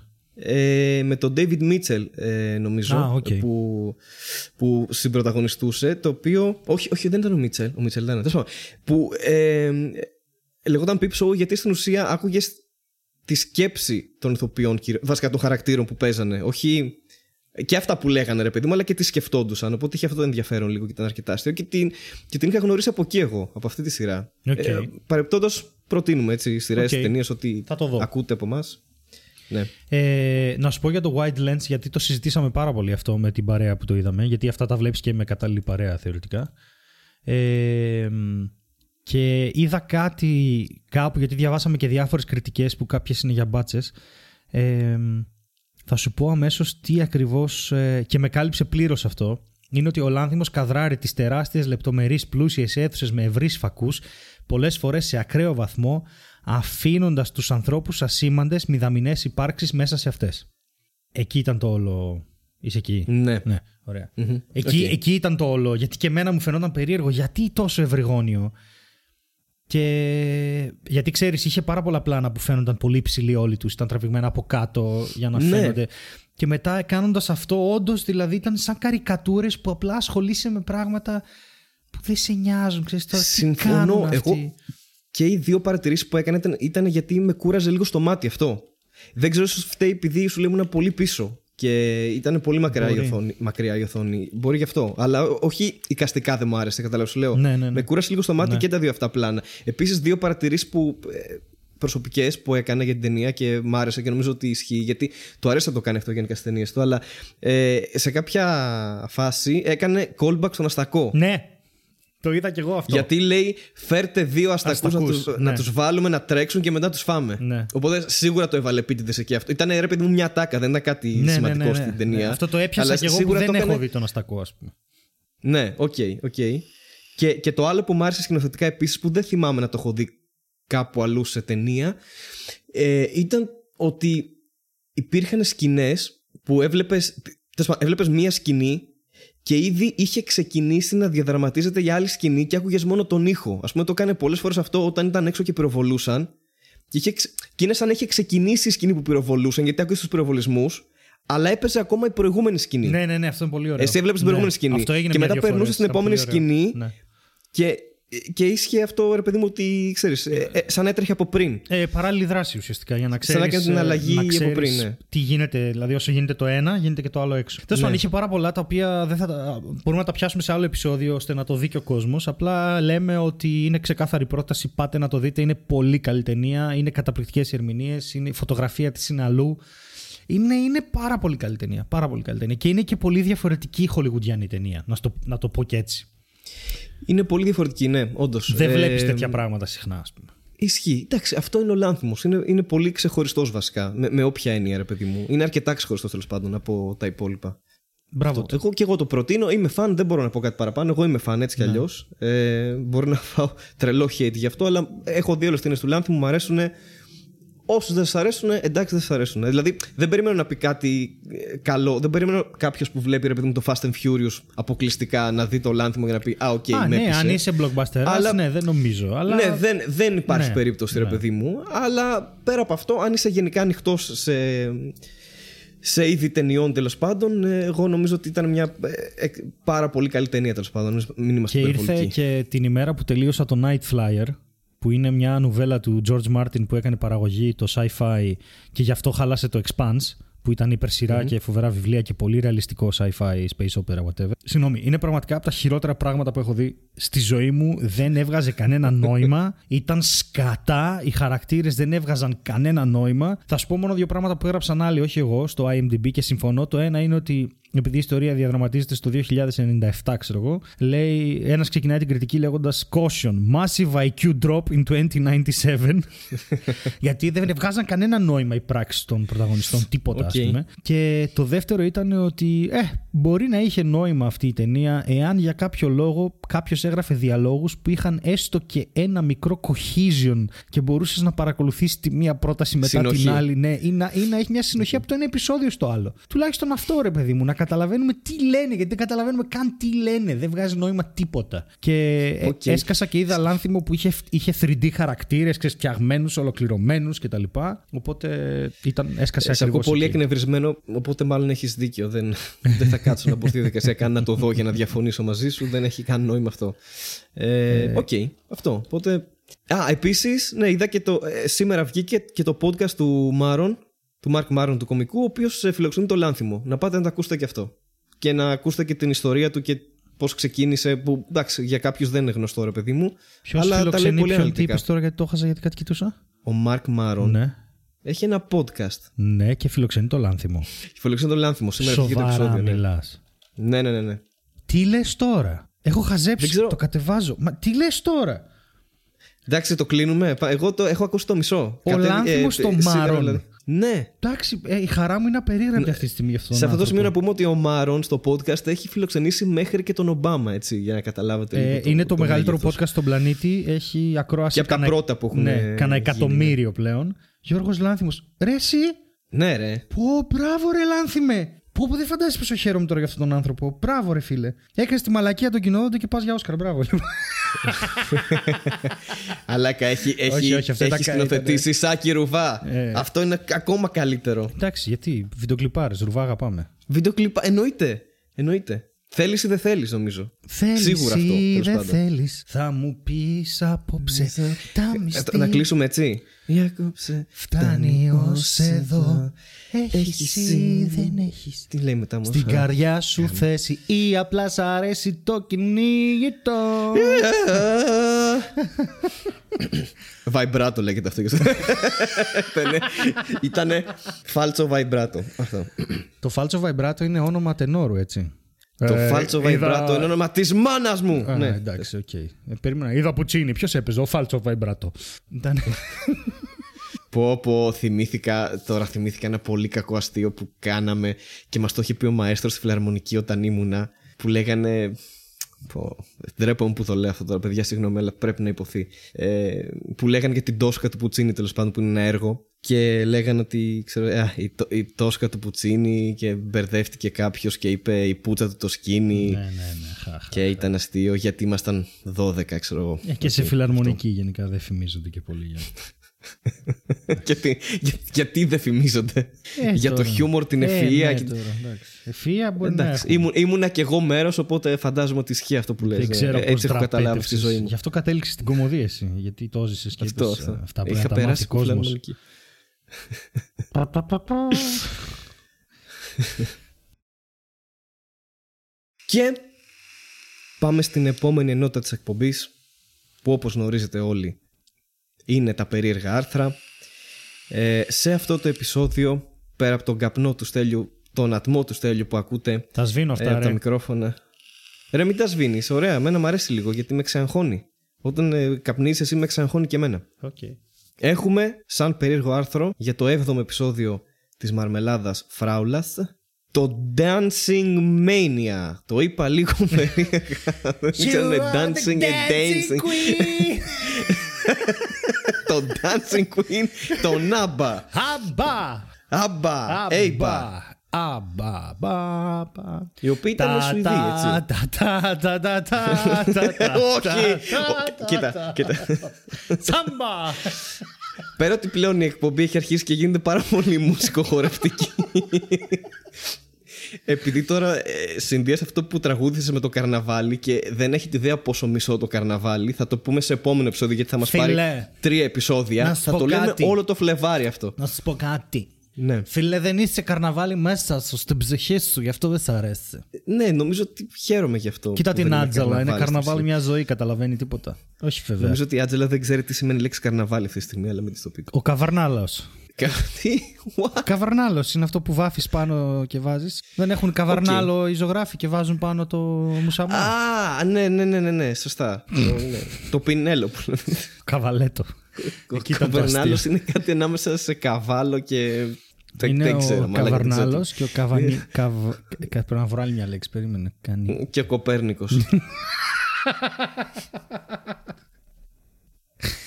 Ε, Dancing Mania λοιπόν. Dancing Mania, λοιπόν, ή αλλιώς ελληνιστή χορεομανία. Και ε, ιστορικά για την ιστορία του podcast να πούμε ότι. Ιστορικά για την ιστορία, μαλάκα, πώς θα μου λες στα ελληνικά. ε, να πούμε ότι η χορεομανία είναι το πρώτο ε, weird άρθρο που βρήκα και στα ελληνικά κιόλας για κάποιο λόγο. Ε, θα διαβάσω λίγο για την ιστορία να σας εξηγήσουμε τι σημαίνει η χορεομανία. Ήταν λοιπόν ένα φυσιοκοινωνιολογικό φαινόμενο το οποίο παρατηρήθηκε στη Βόρεια και Κεντρική Ευρώπη κυρίως μεταξύ 14ο και 17ο αιώνα όπου ομάδες ανθρώπων που μπορεί να ήταν και χιλιάδες ξαφνικά άρχισαν να χορεύουν με αλλοπρόσαλο τρόπο έως ότου καταρρεύσουν από εξάντληση. Πόσο αστείο είναι αυτό. Όπως κάνεις κάθε Σάββατο εσύ. Και νομίζω ότι είναι περίπου 12 αστείο. Τι είναι; Πόσο αστείο; 12. Α, οκ. Λοιπόν. Ε, ένα πρώτο σχόλιο. Αυτό... ένα πρώτο σχόλιο από κάποιον άλλον που θέλει να κάνει το podcast. ένα πρώτο σχόλιο από το Στέλιο Ανατολίτη. Στέλιο, σε ακούμε. Αυτό το κάνουν Πώς και στην φαίνεται σαν Ικαρία concept? γενικά. Δηλαδή, Αλλοπρόσαλλα. Ε, Πρόσεξε, α, χρησιμοποιεί τη στην λέξη Ικαρία αλλοπρόσαλλα. ζουν αλλοπρόσαλλα και χορεύουν κανονικά. Όχι, βασικά ε, μ' αρέσει ότι αυτό το φυσιοκοινωνιολογικό φαινόμενο στη Βόρεια και Κεντρική Ευρώπη έχει τρεις αιώνες ιστορία. Δηλαδή Ιστορίας, ναι. ναι, είναι τρεις αιώνες και μέχρι και χιλιάδες άτομα αλλοπρόσαλα. Αυτό το αλλοπρόσαλα. Δηλαδή τι. Πώς. Φαντάσου το πιο τρελό χορό, ρε παιδί μου, να τα δίνεις όλα, ξέρω εγώ, να φεύγουν χέρια, πόδια συγχρόνιστα. Εγώ κάτι τέτοιο φαντάζομαι. Αν δεις και την εικόνα δίπλα, είναι αρκετά. Σαν πόγκο σε αστεία. πάνκ συναυλία είναι Είναι αυτό. πολύ, πολύ περιγραφική. Τακα, τακα, τακα, δεν τακα. είναι. Ναι, δεν είναι moshpit σε metal συναυλία. Είναι αλλοπρόσαλα. Σκέψου να είσαι στην καθημερινότητα να, να πάτσει αυτό το πράγμα, ας πούμε. Το οποίο δεν ξέρω τι condition είναι. Έχει παρακάτω κάποιες εξηγήσεις, αλλά φαντάσου να, να, σου ζεις πω έτσι κάτι και να πας στη τώρα. δουλειά σου να χορεύεις αλλοπρόσαλα για τρεις μέρες. Να μπορείς να σταθείς, να παντάς τηλέφωνο και να χτυπιέσαι, να, ξέρω, εγώ, να γράψεις το πληκτρολόγιο και να χορεύεις με τα πόδια. Μα λέγα, είναι πάρα πολύ αστείο. Υποθέτεις ότι κάναν κανονικά τις δουλειές τους. Δηλαδή, η γυναίκα πάω να Δεν είχαν χώσω δουλειές ένα τότε, δεν αλλοπρόσαλο είχαν. ζεμπέκικο ενώ οργώνω το χωράφι. Πώς ακριβώς δούλευε; Καταρχάς, αυτό τους έπιανε μαζικά. Ναι, αυτό είναι το αστείο. χιλιάδες δηλαδή, κόσμος. χιλιάδες. Και στην Ιταλία του είπαν ταραντισμό. Ταραντισμό, ναι. Γιατί; Κάτι ήξεραν από τότε. Ο Ταραντίνο τι μας κρύβει; Ε, κάτι, ναι, αυτό έχει να κάνει σίγουρα με την κούφια γη και τους νάνους. κάτι μεταφέρανε από την, από την υπόγεια Ιταλία στη Υπόγεια Βόρεια Ιταλία; Ευρώπη. δεν λειτουργεί έτσι η κούφια γη. Δεν έχει κούφια Ιταλία Ναι, κάτω. όχι. Πώς είναι η κούφια γη; Η- Η κούφια γη μέσα έχει α, έναν ήλιο στο κέντρο και από την, από στην κύλη επιφάνεια ζουν οι νάνοι. Ναι, αυτό που λες είναι πολύ πιο λογικό, έχεις δίκιο. ε, ωραία. Λοιπόν, η αιτία λέει, της, της χορεομανίας δεν είναι πολύ ξεκάθαρη. Τον, ε, όριο, τον όρο λέει τον έβαλε ο Παράκελσος. Που θυμήθηκαμε, θυμηθήκαμε τον Παράκελσο αυτή τη στιγμή τώρα. Μπλέκονται μεγάλα πρόσωπα εδώ πέρα. Ο Παράκελσος ε, τι ήταν ας πούμε; Είχε, είχε κάποια κλίμακα; Παρακελσίου Είναι ο, είναι ο Παράκελσος ρε φίλε. Ήταν ένας φιλόσοφος, φυσιοδίφης, αλχημιστής, αστρολόγος ξέρω εγώ της Χο- Γερμανίας. χορευτική επιδημία ωραία, ναι, ναι. Ε, έκανε πάρα πολλά ε, medical πράγματα αυτός. Τέλος πάντων, είναι ο Παράκελσος. Ωραία. Δεν θυμάμαι τώρα τι άλλο έχει κάνει. Παράκελσος. Έχει κάνει, ήταν ένας τύπος. Αλλά είναι γνωστός. Μ' αρέσει εννοείται ότι υπάρχει το θεολογικό στοιχείο. Δηλαδή θεώρησαν ότι αυτό είναι Ναι. κατάρα που έρχεται από έναν Ά- Άγιο. Τον Για Άγιο την Ιωάννη τον εποχή, Βαπτιστή, ας πούμε. Για την εποχή, οκ. Εντάξει, είναι δεκτό, νομίζω. Ε, σαν, ε, σαν λόγος. Ναι, ναι, δεκτό. Και επίση ο Άγιος Ιωάννης ο Βαπτιστής δεν υποκεφαλίστηκε. Και το κεφάλι ναι, του αλλά το ο σέδιδραν Άγιος σε ένα Ιωάννης- δίσκο. Οπότε ναι, ήταν ναι, ναι, λογικό. αλλά ήταν σαν την γαλοπούλα, ρε. Ήταν σαν την γαλοπούλα που κόβει το κεφάλι και τρέχει για κάνα μισάωρο. Ναι, μπορεί να ήταν. Εγώ άλλο θέλω να πω Από, ότι. από εκεί έχει βγει ο χορός. Από τη στιγμή που το κεφάλι του είναι σε ένα δίσκο, κάποιος έβαλε αυτό το δίσκο να παίζει και έτσι προκαλήθηκε, προκλήθηκε, προκαλήθηκε, άιντε, προκαλαστάθηκε. Εδώ προκαλύπτουμε πράγματα, παιδιά. Γι' αυτό μαθαίνετε. Δε, δεν τα αποκαλύπτουμε εκ των υστέρων. Δεν είμαστε αυτοί οι άνθρωποι. Προκαλύπτουμε πράγματα. Τα ξέρουμε από πριν. Και τα λέμε από πριν. Ε, υπάρχει. Κατάλαβε. Ε, Είναι αυτή η φάση πάλι Δεν που λες πειράζει. λέξεις με χωροχρονικό παράδοξο και εγώ πρέπει να κρίνω αν. Ναι, έχει, ξέρεις τι, σήμερα έχει πολύ κρύο. Έχει 13 βαθμούς παρακελσίου. Καλά να πάθεις, το ζήταγες, γιατί δεν καταλαβαίνεις τα αστεία μου. Τα αστεία μου. Λοιπόν, οκ, κάτι έλεγες όμως.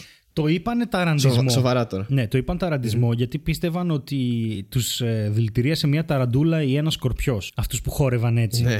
Οπότε ε, εκεί το έδωσε. Επίσης υπάρχει και το άλλο ότι οι χορευτές θα χορεύαν ταραντέλα. Ναι. Και ξέρεις τι, κάναν- ξέρεις τι μου κάνει πάρα πολύ εντύπωση. Γιατί όταν άρχισε να χορεύει ο κόσμος, πίστευαν ότι αν βάλουν όργανα στο χορό, θα σταματήσουν. Οπότε άρχισε να χορεύει ο κόσμος περίεργα και ξαφνικά μπαίναν μουσική από γύρω και λέγανε Έλα, έλα να τους ηρεμήσουμε. Και απλά παίζαν και αυτή η μουσική τελικά. Και τελικά γινόταν πάρτι αυτό το πράγμα. δηλαδή, και ήταν- τους συμπαρέστηραν όλους, ναι. ναι, γινόταν Είναι αυτό, πολύ γιατί χειρότερο. λέει- Γιατί ήταν οι άλλοι, Α, πάμε εκεί χορεύουν, έχουμε και μουσική. Αλλά και είναι τέρμα ηλίθεια γιατί λέει τα φε- το φαινόμενο αυτό εμφανιζόταν, ξέρω εγώ, κατά τη διάρκεια δύσκολων περίοδων διαβίωσης και με χιλιάδες ανθρώπους να χορεύουν ταυτόχρονα για ώρες, ημέρες, εβδομάδε και μήνες. Και, και λέει ότι οι χορευτές περιγράφονταν πως βρίσκονταν σε κατάσταση ημιαναισθησίας χωρίς να έχουν έλεγχο του σώματός τους. Κάποιοι, ξέρω εγώ, χόρευαν γυμνοί, έκαναν απρεπείς χειρονομίες και κάποιοι επιθέτουν και σε σεξουαλική δραστηριότητα. Αλλά άλλοι πάλι συμπεριφέρονταν σαν ζώα. Δηλαδή αυτό που είπα πριν. Και χοροπηδούσαν. Δηλαδή, τι φάση. Δηλαδή, για μήνες. Δεν, ξε- δεν ξέρω, δεν ξέρω. Αναφέρεται λέει ότι δεν είχαν αντίληψη του κόκκινου χρώματος. Ή γίνονταν βίαιοι όταν έβλεπαν κόκκινο χρώμα. Αυτό ήταν το πρόβλημα. Άλλες λέει σημειώσεις σχετικά με τη συμπεριφορά των ασθενών ήταν πως δεν μπορούσαν να αντέξουν τα μυτερά παπούτσια και πως τους άρεσε να τους χτυπούν τα πόδια. Και λέει είχαν κι άλλα. Είχαν λέει πόνο στο στήθος, OK. okay. ψευδαισθήσεις, υπεραερισμός, σπασμούς και άλλα επιληπτικά φαινόμενα. Ο υπεραερισμός τι είναι, ότι ε, φεύγανε. Ναι, νομίζω το, το έκανες, έκανες μια πολύ περιγραφική Δηλαδή τώρα περιγραφή. τι ήταν χιλιάδες άνθρωποι που χόρευαν, είχαν επιληψία και ρεύονταν και κλάνουν ταυτόχρονα. Τι είναι αυτό, ρε μαλάκα; τι μαλακία είναι αυτό; Και, και είναι και μεταδοτικό, λέει. Μ' αρέσει που λέει τυπικά η χορεομανία ήταν μεταδοτική, αλλά συνήθως μεταδίδονταν σε μικρές ομάδες όπως οικογένειες και μεμονωμένα άτομα. Δεν ήξερα ότι τα μεμονωμένα άτομα είναι μικρή ομάδα. Είναι μικρή ομάδα, ναι. Ναι. Είναι η, πρώτη- η, η μικρή ομάδα που μετά μεγαλώνει όταν έρθει κάποιος δεύτερος.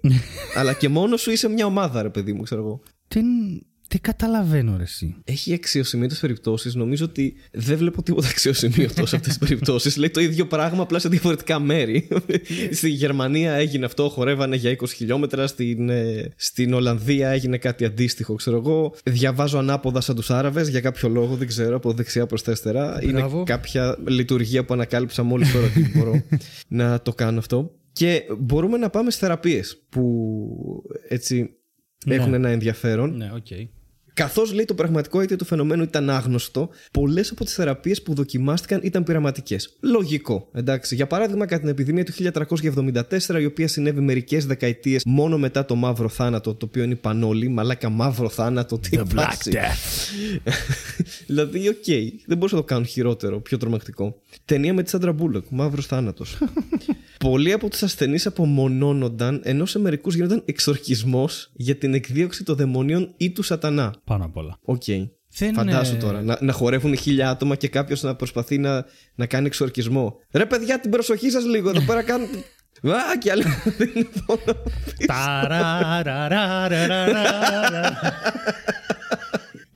Σάμπα, κάτι Το 13ο αιώνα αυτό το κομμάτι, έτσι, φαντάζομαι. Διονυσιακό κομμάτι, μαλάκα από αρχαία Ελλάδα. Ήταν κατευθείαν. Ρε, δεν ξέρω τώρα. Αν δεις ένα φεστιβάλ, ξέρω εγώ, στο Ρίο, θα πεις Φεστιβάλ, ότι τι έχουν εννοείς; Dancing Mania, ξέρω εγώ. Τις απόκριες. Ένα... Α, θα, ναι. θα πεις, δηλαδή, αν ένας εξωγήινος το δει, θα πει Α, είναι η φάση που παθαίνουν Dancing Mania. Δεν ξέρω ποιοι το Α, γράψαν. είναι αυτό, ο και- ταραντισμός που λέμε, ναι. Έχει ένα πάρα πολύ ωραίο, λέει, για τον 7ο αιώνα, που λέει το νωρίτερο γνωστό ξέσπασμα της ε, χορεομανίας. Προέκυψε στον 7ο αιώνα και μέχρι τον 17ο επανεμφανιζόταν όπου σταμάτησε και απότομα. Και ένα από τα, πια, από τα νωρίτερα λέει περιστατικά ήταν το 1020 λέει στο Μπέρνμπουργκ όπου 18 peasants ξεκίνησαν να τραγουδάνε και να χορεύουν γύρω από μια εκκλησία ενοχλώντας μια λειτουργία που γινόταν για τα Χριστούγεννα. Είναι positive Christmas, ρε μαλάκα, από εκεί ξεκίνησε. Πώς τη... Μπήκανε μέσα, ξέρω εγώ, και χορεύανε. Positive Ο Χριστός Christmas. είναι ξανθός. Αυτό ήταν ξανθός. Αλλά κα- Δεν καταλαβαίνω τίποτα. δεν ξέρω.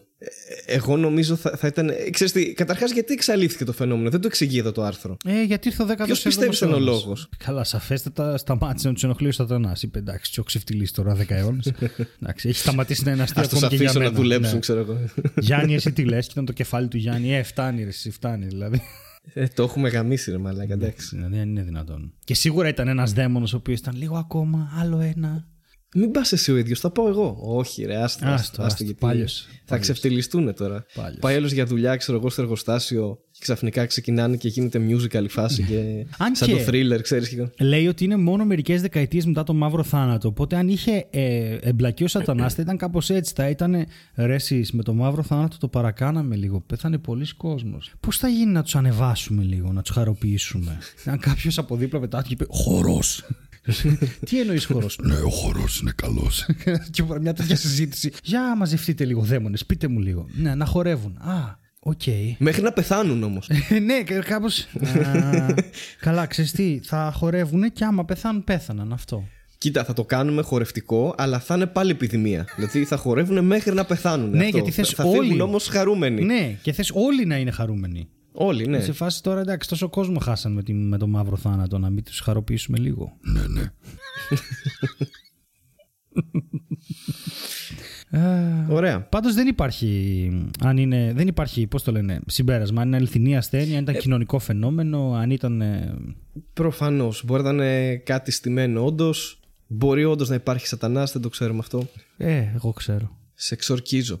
Α, Έλα. εντάξει. Τι; Ναι, και εγώ ξέρω, έχω δει Lucifer. Α, οκ, Υπάρχει. Αυτό, ναι. Τι μαλάκες ήταν αυτοί, ρε φίλε. Εντάξει, ρε Στέλιο, 14ο αιώνας ήταν. Δηλαδή είχαν Ξέρεις τι, μαύρο είναι- σκοτάδι είναι μια- γενικότερα. Θα σου πω, είναι μια πολύ ενδιαφέρουσα συζήτηση γιατί αν το δεις από την, ε, αν το δεις από την πλευρά του της διπολικής διαταραχής που έχουμε ξανασυζητήσει εδώ και η μανία είναι η μανία με ψυχώσεις και επιληπτικές κρίσεις και αυτά είναι κάτι που συμβαίνει. Βέβαια μαζικά δεν συμβαίνει αλλά έχει αποδειχτεί ότι η ανθρώπινη ψυχοσύνθεση είναι πολύ ευαίσθητη σε κάποια πράγματα και μπορεί να, μπορείς να πείσεις τον εαυτό σου για πάρα πολλά. Οπότε- Επηρεάζεται. Ναι. ναι, ρε παιδί μου, αν εκείνη τη στιγμή ήταν ένα τρελό μανιακό επεισόδιο με ψυχώσεις, ξέρω εγώ, και άρχισε να χορεύει, πολλοί μπορεί να είπαν Ω, κατάρα ή και εμένα με χτύπησε η κατάρα και ξέρεις να πήγε ο ένας μιμείται τον άλλον, το οποίο μπορεί να σου προκαλέσει και ψυχοσικό επεισόδιο κανονικά. Δηλαδή δεν είναι απίθανο αυτό το πράγμα. Έχει... Για μήνες. Ε, το για μήνες δεν ξέρω τώρα πόσο ιστορικά ακριβή Ξέρω είναι και αυτά πώς τα μετρούσαν πράγματα. τους μήνες τότε. Ναι, είναι και λίγο τα ημερολόγια εδώ. Μπορεί να ήταν πέντε λεπτά, ξέρω. Ναι, εντάξει. Δεν ξέρω. Μου φαίνεται πάρα πολύ αστείο στη σύγχρονη εποχή να συνέβαινε αυτό.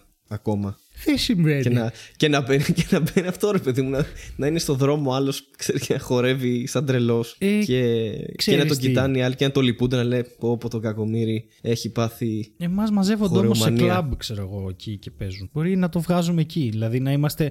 Πώς να σου πω, να είναι κάτι που μαζεύεται μέσα σου, Ναι. αλλά εμείς να το, αποσυ... να το αποσυμπιέζουμε γιατί πηγαίνουμε και χορεύουμε.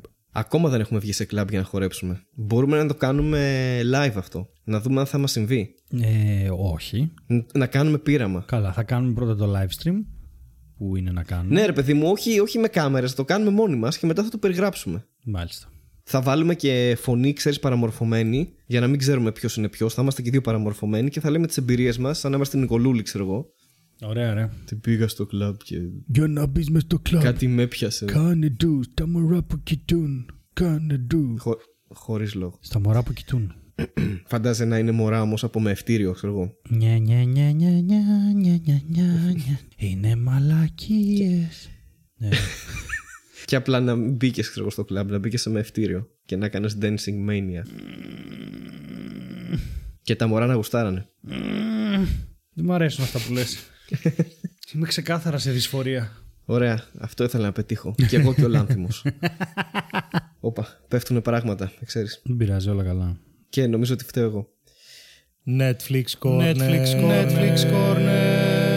Κυρίες και κύριοι, για σας έχουμε μία από τις αγαπημένες μου σειρές, ε, την οποία πρότεινε ο Χάρης και αυτό με κάνει πάρα πολύ χαρούμενο. Είναι η μοναδική σειρά που έχω δει δύο ή τρεις φορές μαζί με το Black Books και είναι το ένα το μοναδικό, το καταπληκτικό, το IT Crowd που υπάρχει στο Netflix και δεν μπορώ να φανταστώ ότι δεν το έχετε δει, οπότε δείτε το και θα κάνουμε κουβέντα γι' αυτό τώρα. Και γεια σας. Και γεια σας. Ε, μ' αρέσει, ξέρετε, γιατί σε όλο το υπόλοιπο podcast είμαστε λίγο ξεκινάμε υποτονικά. Εγώ ξεκινάω δηλαδή. Και μετά είσαι στο Netflix τώρα που βαράς τσίτες εσύ. Πάμε! Και είναι σαν να μεταδίδεις αγώνα. Ε, και εσύ-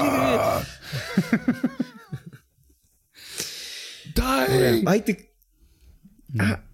Α; Είσαι καλά. Ναι, ναι, ναι, ναι, ναι. Ωραία, ωραία, οκ. Οκ. Ε, IT Crowd. Yes. Μία σειρά. ε, θε- Θες να ξεκινήσω λέγοντας το premise της σειράς; Βεβαίως. Που με ακουμπάει και όλα σαν, ε, σαν ιδιότητα επαγγελματική. Έτσι. Και όλοι τα έχουμε ζήσει λίγο αυτά. Λοιπόν, ε, αφορά δύο τυπάδες οι οποίοι δουλεύουν στο IT τμήμα μιας εταιρείας που γενικά είναι μια εταιρεία εντελώς σουρεάλ. Βασικά αυτό είναι το premise, δεν είναι κάτι άλλο. Είναι δύο αιτάδε, δύο αιτίδε, πείτε το πώς θέλετε. Και συμβαίνουν συνέχεια σουρεάλ πράγματα. Που ξεκινάνε από την κορυφή της εταιρείας, που στην αρχή, στην πρώτη σεζόν, είναι κάποιος άλλος πρόεδρος της εταιρείας, CEO, και μετά γίνεται κάτι και είναι ο γιος του που είναι ακόμα χειρότερος. Και νομίζω, εγώ θα ξεκινήσω με αυτό το σχόλιο, είναι από τις κομμωδίες, πραγματικά το λέω αυτό, εντελώς ειλικρινά, γιατί μπορώ να δω πολύ καλές κομμωδίες και να μην γελάω. Να, ξέρεις, να εκτιμώ το αστείο απλά ή να σκέφτομαι α, πώς Ναι, το ναι, γράψα ναι, αυτό ναι, κτλ. ναι, ναι. Αλλά με το IT Crowd, με το IT Crowd είναι η μόνη σειρά που θα τη δω κάθε φορά και κάθε φορά θα γελάσω με τα ίδια αστεία. Δεν ξέρω γιατί μου συμβαίνει Ε, αυτό. είναι πάρα πολύ καλογραμμένη. Είναι πάρα πολύ καλογραμμένη. Και ο Άιο Γιάντο, ο Ρίτσαρτ, πώς λέει, είναι εκτός πλανήτη. Δεν... ε, Που παίζει το Moss. Ναι, παίζει τον Μό και ο, ο άλλος έκανε μια πολύ διαφορετική καριέρα, όπως τον λένε. Ο Ιρλανδός, ναι, δεν Ιρλανδός. θυμάμαι το όνομα τώρα. Και είναι και η θεά η Καλά, Jen. έχει παίξει, έχει παίξει και Horrible Bosses, έχει παίξει και Έχει σε παίξει παιδί μου, πολλά, κομμωδίες ναι. πάλι, αλλά έχει κάνει. Ναι. Ο Αγιοάντε, νομίζω, έτσι τον, τον προφέρω εγώ, δεν ξέρω πώς προφέρεται το όνομά του, είναι περίεργο. Ούτε εγώ ξέρω, ναι. ε, έχει κάνει και πολλές σκηνοθετικές απόπειρες και έχω δει και μια ταινία του το 15 που δεν θυμάμαι τον τίτλο και ήταν πάρα πολύ καλή. Γενικά είναι πολύ έξυπνος και πολύ καλός writer. Και επίσης, μιας και το λέμε αυτό, και ο Άντε μαζί με άλλους Άγγλους κομικούς και, και Αμερικανούς κτλ. Υπάρχει. Δεν ξέρω αν το έχεις δει αυτό ποτέ. Α, παρένθεση τώρα. Αλλά κάθε χρόνο βγαίνει μια, ένα επεισόδιο με τον Jimmy Carr special Ναι. που κάνει το Big Fat Quiz of the Year. Ναι, δεν ήξερα ότι είναι κάθε χρόνο. Και έχω δει μόνο αποσπάσματα, χρόνο. αλλά είναι πάρα πολύ αστείο. Είναι τέλειο. Είναι τέλειο, μαλάκα. Είναι full αγγλική κομμωδία, αστεία on the spot, πάνω στα, στην επικαιρότητα και στο τι έγινε μέσα στη χρονιά, ας πούμε, σαν, σαν quiz, ας πούμε. Και απαντάνε αυτοί ό,τι να είναι, ρε. Αλλά είναι τόσο, τόσο έξυπνοι, μαλάκα, και, και έχουν τόσο το αστείο και την ατάκα μέσα τους οι Άγγλοι. Ναι, ρε, εσύ, δεν ναι, ξέρω μπορώ, γιατί δεν μπορώ. συμβαίνει είναι, αυτό. Είναι απίστευτη και κάθε Πολύ φορά, sharp humor. Κάθε φορά που ακούω κόσμο να λέει για το βρετανικό χιούμορ είναι που, που δεν έχεις ιδέα για τι πράγμα μιλάς. Σταμάτα, σταμάτα, σταμάτα, εκτίθεσαι. Είναι οι άνθρωποι Δείτε είναι, Big είναι Fat αλλού, Quiz και θα είναι καταλάβετε. αλλού. Είναι απίστευτο. Θα καταλάβετε πόσο, το sharpness των αστείων και το, το πόσο έξυπνοι και μπορούν να βγάλουν αστιάρες στο λεπτό, ρε φίλε. Ένα πάνελ τρεις ομάδες με δύο άτομα και τους βάζει ο Jimmy Carr ερωτήσεις, ας πούμε, το τι έγινε, ξέρω εγώ, το Δεκέμβριο του 2018. Και είναι απλά από τα πιο αστεία πράγματα επίσης που βλέπω, ας πούμε. Υ- Υπάρχει στο YouTube όλες τις χρονιές από το 10 και μετά. Δεν θυμάμαι πότε έγινε το πρώτο, αλλά είναι τέλειο. Αλλά για να επιστρέψουμε στο IT Crowd, Ρε, ε, είναι τόσο καλό και από θέμα ηθοποιίας και από θέμα κειμένων και από θέμα σουρεάλ και από... και τα πιάνει όλα, πιάνει γκομενικά, πιάνει νέρντουλες, πιάνει... Δεν, δεν υπάρχει αυτό το πράγμα και δεν ξέρω και ποιο είναι το μήνυμα στο IT Crowd. Δηλαδή, βλέποντας και το τελευταίο επεισόδιο και όλα αυτά που ήταν πολύ ωραίο το τελευταίο επεισόδιο.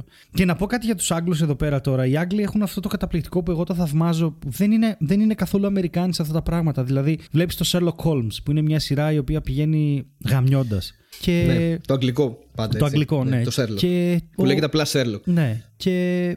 Α, θα το γυρίσουμε. Πότε ρε παιδιά, Ε, θα βρούμε χρόνο. Πότε θα έρθει η επόμενη σεζόν, Ε, θα δούμε. Έτσι είναι όλοι. Και το IT Crowd ήταν έτσι. Δηλαδή γυρίσαν την τέταρτη Α, σεζόν. και- αλλά γίνεται καλή δουλειά έτσι. Ναι, σε ναι, αυτό το γίνεται χρόνο. καλή Δεν είναι δουλειά. ότι Και δεν είναι μόνο αυτό. ψολάρουν, είναι ξέρω ότι εγώ. θ- γυρνάνε και λένε Ε, τώρα δεν θα κάνω φέτος τηλεόραση, θα κάνω θέατρο. Και κάνουν θέατρο. Δεν είναι Αμερικάνοι που Ναι, είναι σε ακριβώς. φάση πρέπει να τα καταφέρεις και να βγάζεις δισεκατομμύρια και να μπεις σε αυτό το. Ε, λειτουργούν με μια κατάσταση και η τηλεόρασή τους λειτουργεί με μια κατάσταση τύπου πόσα είναι. Τρία επεισόδια θα βγάλουμε τη χρονιά. Αυτά είναι. Μα η, Και το οι IT Άγγλοι Crowd είναι ηθοποιοί- 6-20 λεπτά, ας πούμε. Δεν είναι. Και είναι 4 Ναι, ναι, ναι, σεζόν. αυτό, Και αυτό είναι και το στυλ της κομμωδίας του. Όπως και το Black Books που λες, τα επεισόδια είναι 6 επεισόδια, 20 λεπτά. Και δεν, Τέλος. και, και Αυτή είναι η και- σεζόν. Αυτό σημαίνει ότι τρεις μήνες θα γυρίζουν αυτό και μετά είναι ελεύθεροι να κάνουν κάτι άλλο, άσχετα με το πώς πάει αυτό. Δεν στηρίζονται δηλαδή σε αυτό. Θα κάνουν θέατρο, θα κάνουν μια ταινία, θα κάνουν κάτι άλλο, θα κάνουν Ναι, ναι, ναι, stand-up. όχι, θα εννοείται, κάνουν, εννοείται, δηλαδή εννοείται. είναι σε φάση ότι αυτή είναι η Εννοείται. σειρά. Κάτι που στην Ελλάδα ακούγεται τραγικό. Ήταν σε φάση δηλαδή πρέπει να δούμε 12 σεζόν από το σόι σου. Πρέπει να δούμε τις 7 θανάσιμες πεθερές Ναι. 14 χρόνια. Βγάλτε 10. Πρέπει να δούμε Κωνσταντίνου και Ελένης για πάντα. Για πάντα. Ναι. Ε, δεν, δεν... Ξέρεις τι, Ναι. ήθελα να κάνω μια μικρή παρένθεση σε αυτό που είπες Να και σε κάνεις. έκοψα πάνω στη φόρα Πες, εκεί πες, που πες. Ε, νομίζω ο Μαρκ Γκάτης, Ναι. ο, ο ένας από τους δύο που γράφει το Sherlock Έπαιζε και τον στο είδα- έπαιζε, Λάνθιμο. έπαιζε στο, Ναι, ναι. στο Λάνθιμο έτσι, Ναι, στο... Που είναι ηθοποιάρα, είναι εξαιρετικός κι αυτός. Και, και, και γράφει και πάρα πολύ καλά. Ναι. Δηλαδή το Sherlock είναι από τα, από τα πιο ωραία plots που έχουν ε, γραφτεί, Ναι. νομίζω. Και παίζει και πολύ ωραία. Δηλαδή, επειδή παίζει και στο Sherlock τον αδερφό του Sherlock, το μεγάλο αδερφό του Sherlock, πες το όνομά του που δεν το θυμάμαι. Ούτε τώρα. εγώ τώρα. Α, Μάι- Mycroft. Ε, ναι, Ο Mycroft. ναι. Σαν μάρκα πλυντηρίων. Τέλος πάντων, ε, τι όνομα είναι αυτό, Mycroft; Εμένα μου αρέσει. Είναι ωραίο, είναι λίγο εξωγήινο. Είναι λίγο εξωγήινο. Αλλά είναι και λίγο μάρκα Ενώ τηλεόραση. το Sherlock είναι κλασικό, Το σαν να λέμε Sherlock παντελής σε ένα θυμίζει, πράγμα. θυ- θυμίζει αγγλική λέξη, ρε παιδί μου, όμως. Είναι πολύ. Ενώ το Mycroft δεν είναι. Εντάξει. Ε, Το Minecraft δεν έχω ξανακούσει κάποιον να το λένε Minecraft. Θα μου πεις, έχεις ξανακούσει κάποιον να το λένε Sherlock. Τέλος πάντων, κάμισε τα. Το, σκατά τα κάναμε. Λοιπόν, ε, τα έκανα. Τέλος πάντων, και, και είδα και πόσο διαφορετικά έπαιξε η ταινία του Λάνθιμου, ας πούμε, που ήταν, έπαιζε ένα ρόλο ρε παιδί μου εποχής και ήταν ναι, πάρα ναι, πολύ ναι. καλός επίσης. Και, και γράφει Είναι πάρα αυτό πολύ ρε παιδί καλά. μου, ότι οι Άγγλοι ηθοποιοί που γίνονται, ε, που καταφέρουν να κάνουν αυτά τα πράγματα είναι well versed. Είναι ηθοποιοί, ξέρουν να χορεύουν, να τραγουδάνε, είναι, είναι, είναι πολύ. Ναι, είναι από, από Royal θέατρο του Λονδίνου. Α πούμε, άλλο παράδειγμα είναι ο Μάρτιν Φρήμαν επίσης, που Ναι. παίζει και στο Sherlock και έχει παίξει και στο Hobbit και είναι πάρα πολύ καλός ηθοποιός. Και στο Fargo είναι πάρα πολύ καλός ηθοποιός επίσης. Γιατί τους φαίνεται πολύ πιο εύκολο όταν έχεις φάει 10 χρόνια στο θέατρο να κάνεις μια ταινία. Δηλαδή, είμαι σίγουρος ότι στα γυρίσματα βγάζουν τη σκηνή με την πρώτη και οι Αμερικανοί ηθοποιοί θέλουν 10 takes για να βγει αυτό Εντάξει, το δεν πράγμα. το ξέρω αυτό, δεν και το είναι οι ξέρω. άλλοι, ρε παιδιά, τώρα, εγώ είμαι σίγουρος. Ε, Έχω δει και συζητήσεις, ρε παιδί μου, σε talk shows Άγγλων ηθοποιών που λένε ότι τους βγαίνει πολύ πιο φυσικά να, να, να παίξουν και σε μία ταινία που είναι εντάξει διαφορετικό πράγμα, αλλά θα, θα βγάλουν. Σε ένα-δύο takes θα το βγάλουν. Οι Αμερικανοί έχουν γαλουχηθεί, οι ηθοποιοί κυρίως οι Αμερικανοί έχουν γαλουχηθεί και έχουν μεγαλώσει με σινεμά. Και, και να παίζουν σε, σε Ε, ταινίες και να πάμε να το ξαναγυρίσουμε, πάμε να το ξανακάνουμε. Πάμε... Έβλεπα μια Οι άλλοι συνέντευξη έχουν- του Tom Ellis, που είναι αυτός που παίζει το Lucifer, τώρα τελευταία, που έλεγε ότι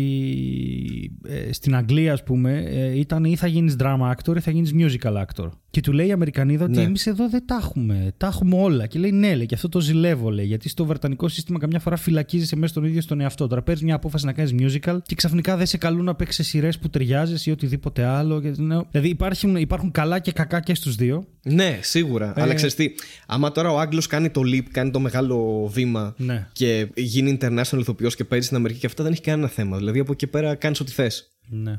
Κάνεις diversify την καριέρα σου όσο θες και παίζεις ό,τι θες. Και γυρνάς και στην Αγγλία και κάνεις και θέατρο, παίζεις και ένα χρόνο Shakespeare και μετά κάνεις μια ταινία, ξέρω εγώ, στο Hollywood. Δεν έχεις θέμα. Ο Αμερικανός δύσκολα θα το κάνει αυτό. Δεν μπορεί ο Τζορτ Κλούνι, ας πούμε, να πάει στο Λονδίνο και να παίξει. Ε, καλά τώρα, ναι, εντάξει, σιγά. Δεν είναι και ιδιαίτερα καλό ηθοποιός ο Τζορτζ Κλούνι, αλλά ναι. Ε, παράδειγμα τώρα σου λέω, ρε παιδί μου, ναι. Ε, Είναι άλλο ηθοποιός. το έχει πει και η Τζένιφερ Λόρενς αυτό, ρε παιδί μου. Γιατί θυμάμαι στην περσινή. Α, πάλι στο podcast του Μάρον το άκουγα. Την περσινή συνέντευξη που είχε δώσει, συνέντευξη που είχε δώσει στο Μάρον που έλεγε για το, για το Mother Ναι. Του Αρονόφσκι. Και έλεγε αυτό, ρε παιδί μου, της έλεγε ο, ο Μάρον ότι σε, σε θαύμαζα πάρα πολύ σε αυτή την ταινία και πόσο εξαιρετική ήσουν σαν ηθοποιός και περίεργη ταινία το Mother, εντάξει, Αρονόφσκι και τα λοιπά, πολύ συμβολική. Και κάνει, ναι, εντάξει, καλή είμαι για σινεμά. Ναι, οκ. Εντάξει, τα ξεχωρί... Δηλαδή έχει την αυτογνωσία να πει ότι είμαι πολύ καλή για σινεμά. Ναι, όντως. Αλλά τώρα, άμα πάω να κάνω θέατρο, Ναι. μπορεί να εκτεθώ ανεπανόρθωτα, ας πούμε. Ναι, είναι άλλο, Οπότε, εντάξει, είναι είναι- άλλο θηρίο εντελώς. Η κάμερα και Ναι, άλλο θηρίο είναι η άλλο σκηνή. πράγμα. Και η σκηνή σε ξεγυμνώνει απίστευτα πάρα πολύ. Ναι. Ε, το ίδιο κάνει και η κάμερα, αλλά σε άλλα πράγματα. Τέλος πάντων, IT Crowd. Τώρα έχω κάνει μια γενική συζήτηση crowd. ηθοποιών. Ε, Γιατί Ναι, εκεί, ναι, ναι, ναι. εκεί σε οδηγεί το IT Crowd, βασικά. Ε, Γιατί αυτό, φίλε Στέλιο, είναι το Netflix Corner. Αυτό είναι.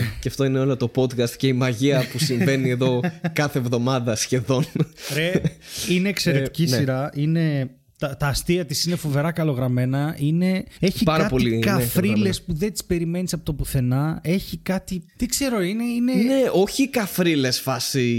Ε, Έλα, αυτό το καφρίλες. θυμάσαι το έχεις κατά στο κεφάλι σου. Ε, Όχι, είναι σοκολάτα. Δεν το θυμάσαι που έχει βγει ένα ραντεβού ο Ρόι και τη φλερτάρει και θα την πάει σπίτι και θέλει φιλί και μετά γυρνάει αυτή και πριν- λέει: Εντάξει, θα σου το πω, δεν, δεν θα φιληθούμε, θα σου το πω όμως. there's some shit on your head. και, αυ- και αυτό κάνει τι, και το πιάνει, το κοιτάει, το τρώει. Η άλλη μπαίνει μέσα και της φωνάζει It's not shit, it's chocolate. It's chocolate! It was chocolate!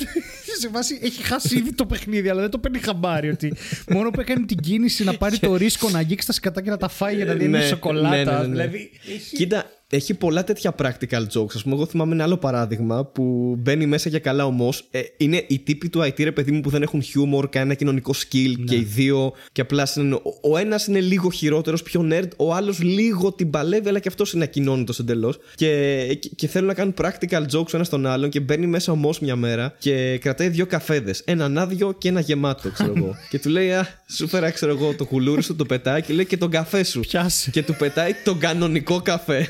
Αντί για τον τον κάνει άδειο. πουτάνα και του λέει «Χαχα, Σε κορόιδεψα, ο καφές άδειος είναι εδώ. και τελικά ναι, είχε- το είχε πετάξει τον άλλο. Και ήταν ο άλλος δεν είχε μιλήσει καν, μάρα. Και είναι τόσο αστείο γιατί παίζανε και πολύ καλά. και οι ηθοποιοί παίζαν πολύ καλά. Πέρα από το γράψιμο για τον αστείο, ρε παιδί. ήταν- Δεν ξέρω, είναι από τις σειρές που με κάνει να γελάω πάρα πολύ. Ε, το, μάλλον όχι το καρέ. Το καρέ, το χαρακτήρα των βασικών τους πληρώνουν οι προϊστάμενοι τους. Το οποίο το αστείο είναι ότι δεν έχει ιδέα από IT. Δεν έχει ιδέα από υπολογιστές. Δεν μπορεί να ανοίξει, ξέρω εγώ, ε, υπολογιστή. Ήταν σε κάποια φάση που τον καλεί τον έναν μέσα από τους δύο και λέει: Μου είπαν ότι για να μπαίνω στο Ιντερνετ θέλω κάποιο browser. Ναι.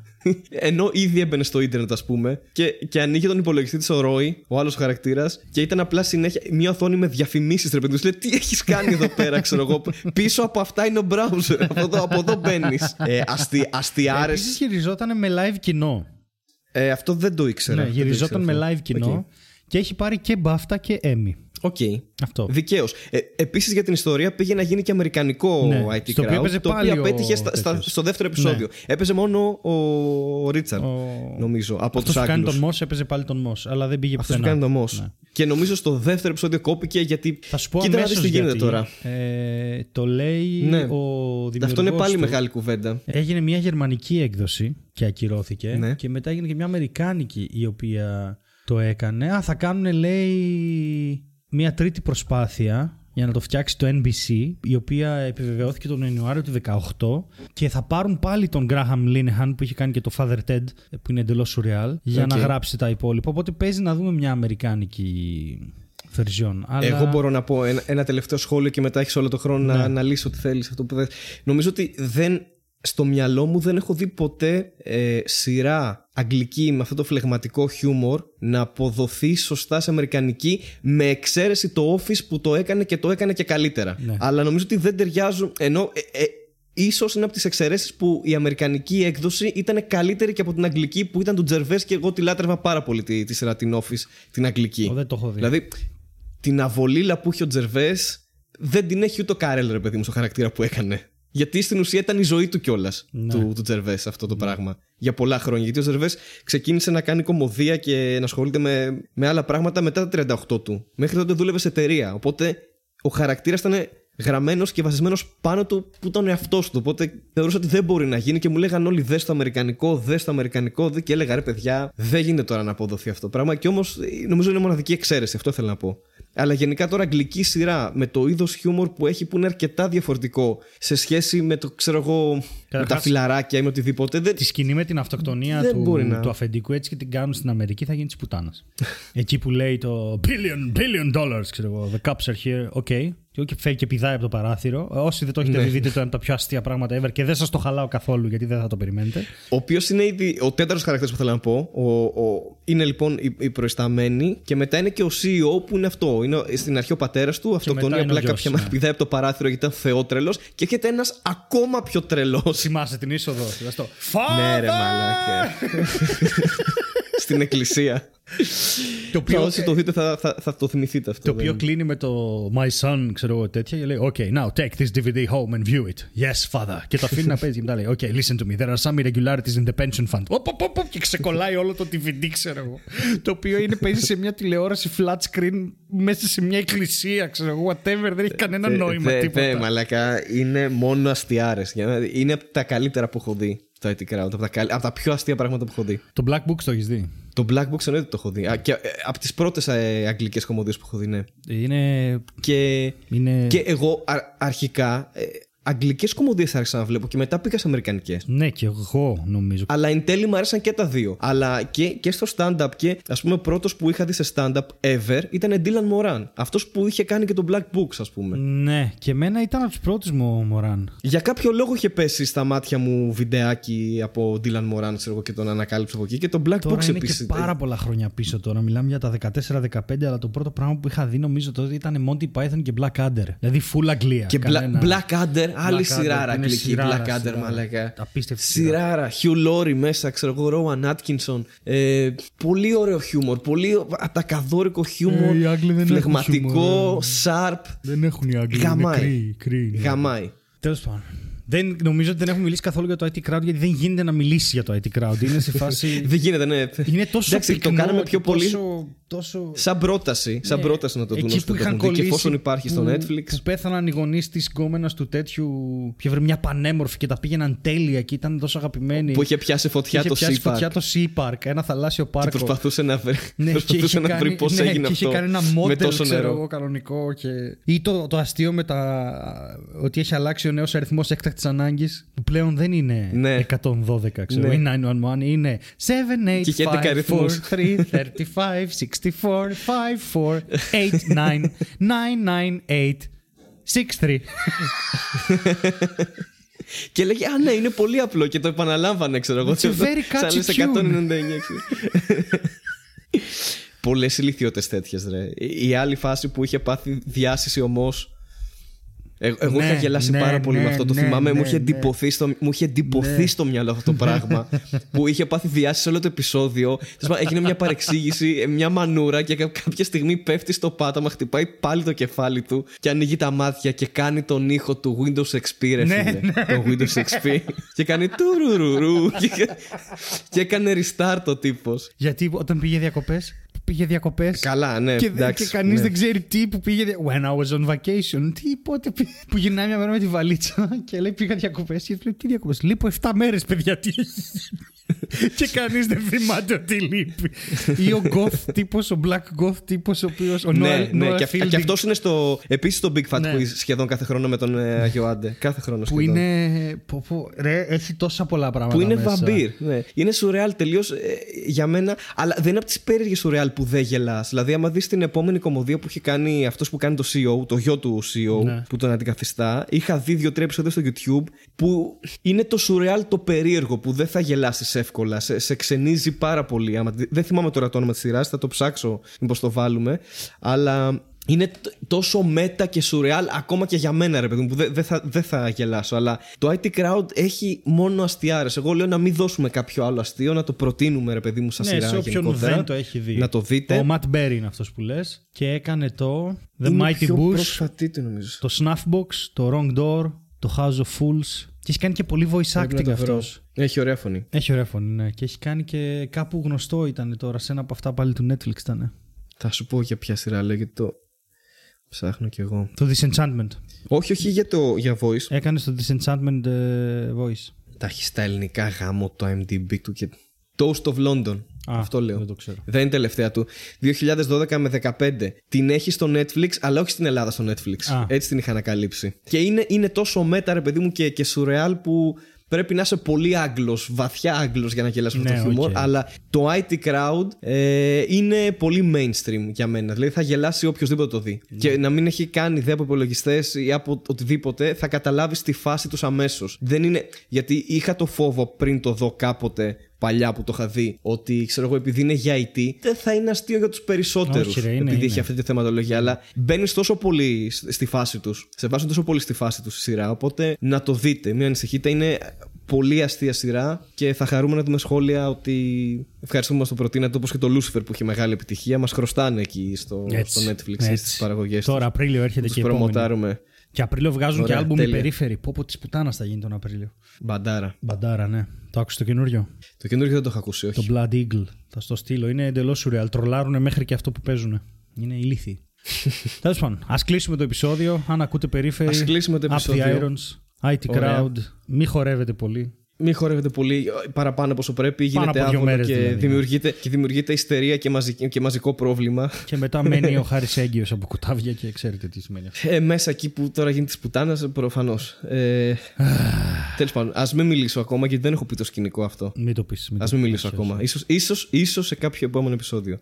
Αλλά αυτό ήταν το επεισόδιο για αυτή τη βδομάδα. Ευχαριστούμε πάρα πολύ όσους μας ακούτε και μας ακολουθείτε. Στέλιο ο λόγος σε σένα για να κλείσεις. Συνεχίστε να μας στέλνετε τις φωτογραφίες σας και θα σας έχουμε και μια μεγάλη έκπληξη. Ε, εάν κάποιος από εσά είναι ιδιοκτήτης καφέ στην Αθήνα, στο κέντρο ή δουλεύει σε ένα, ας μας στείλει ένα email στο marmeladafraulapodcast.gmail.com γιατί θέλουμε να οργανώσουμε κάτι, ε Χάρη; Ναι, Ναι. Σου πήρε λίγη ώρα, αλλά κατάλαβες γιατί μιλάω. ναι. Δεν έχεις ιδέα. Καλά, έλα θα σου πω. Σταμάτη την ηχογράφηση να σου πω.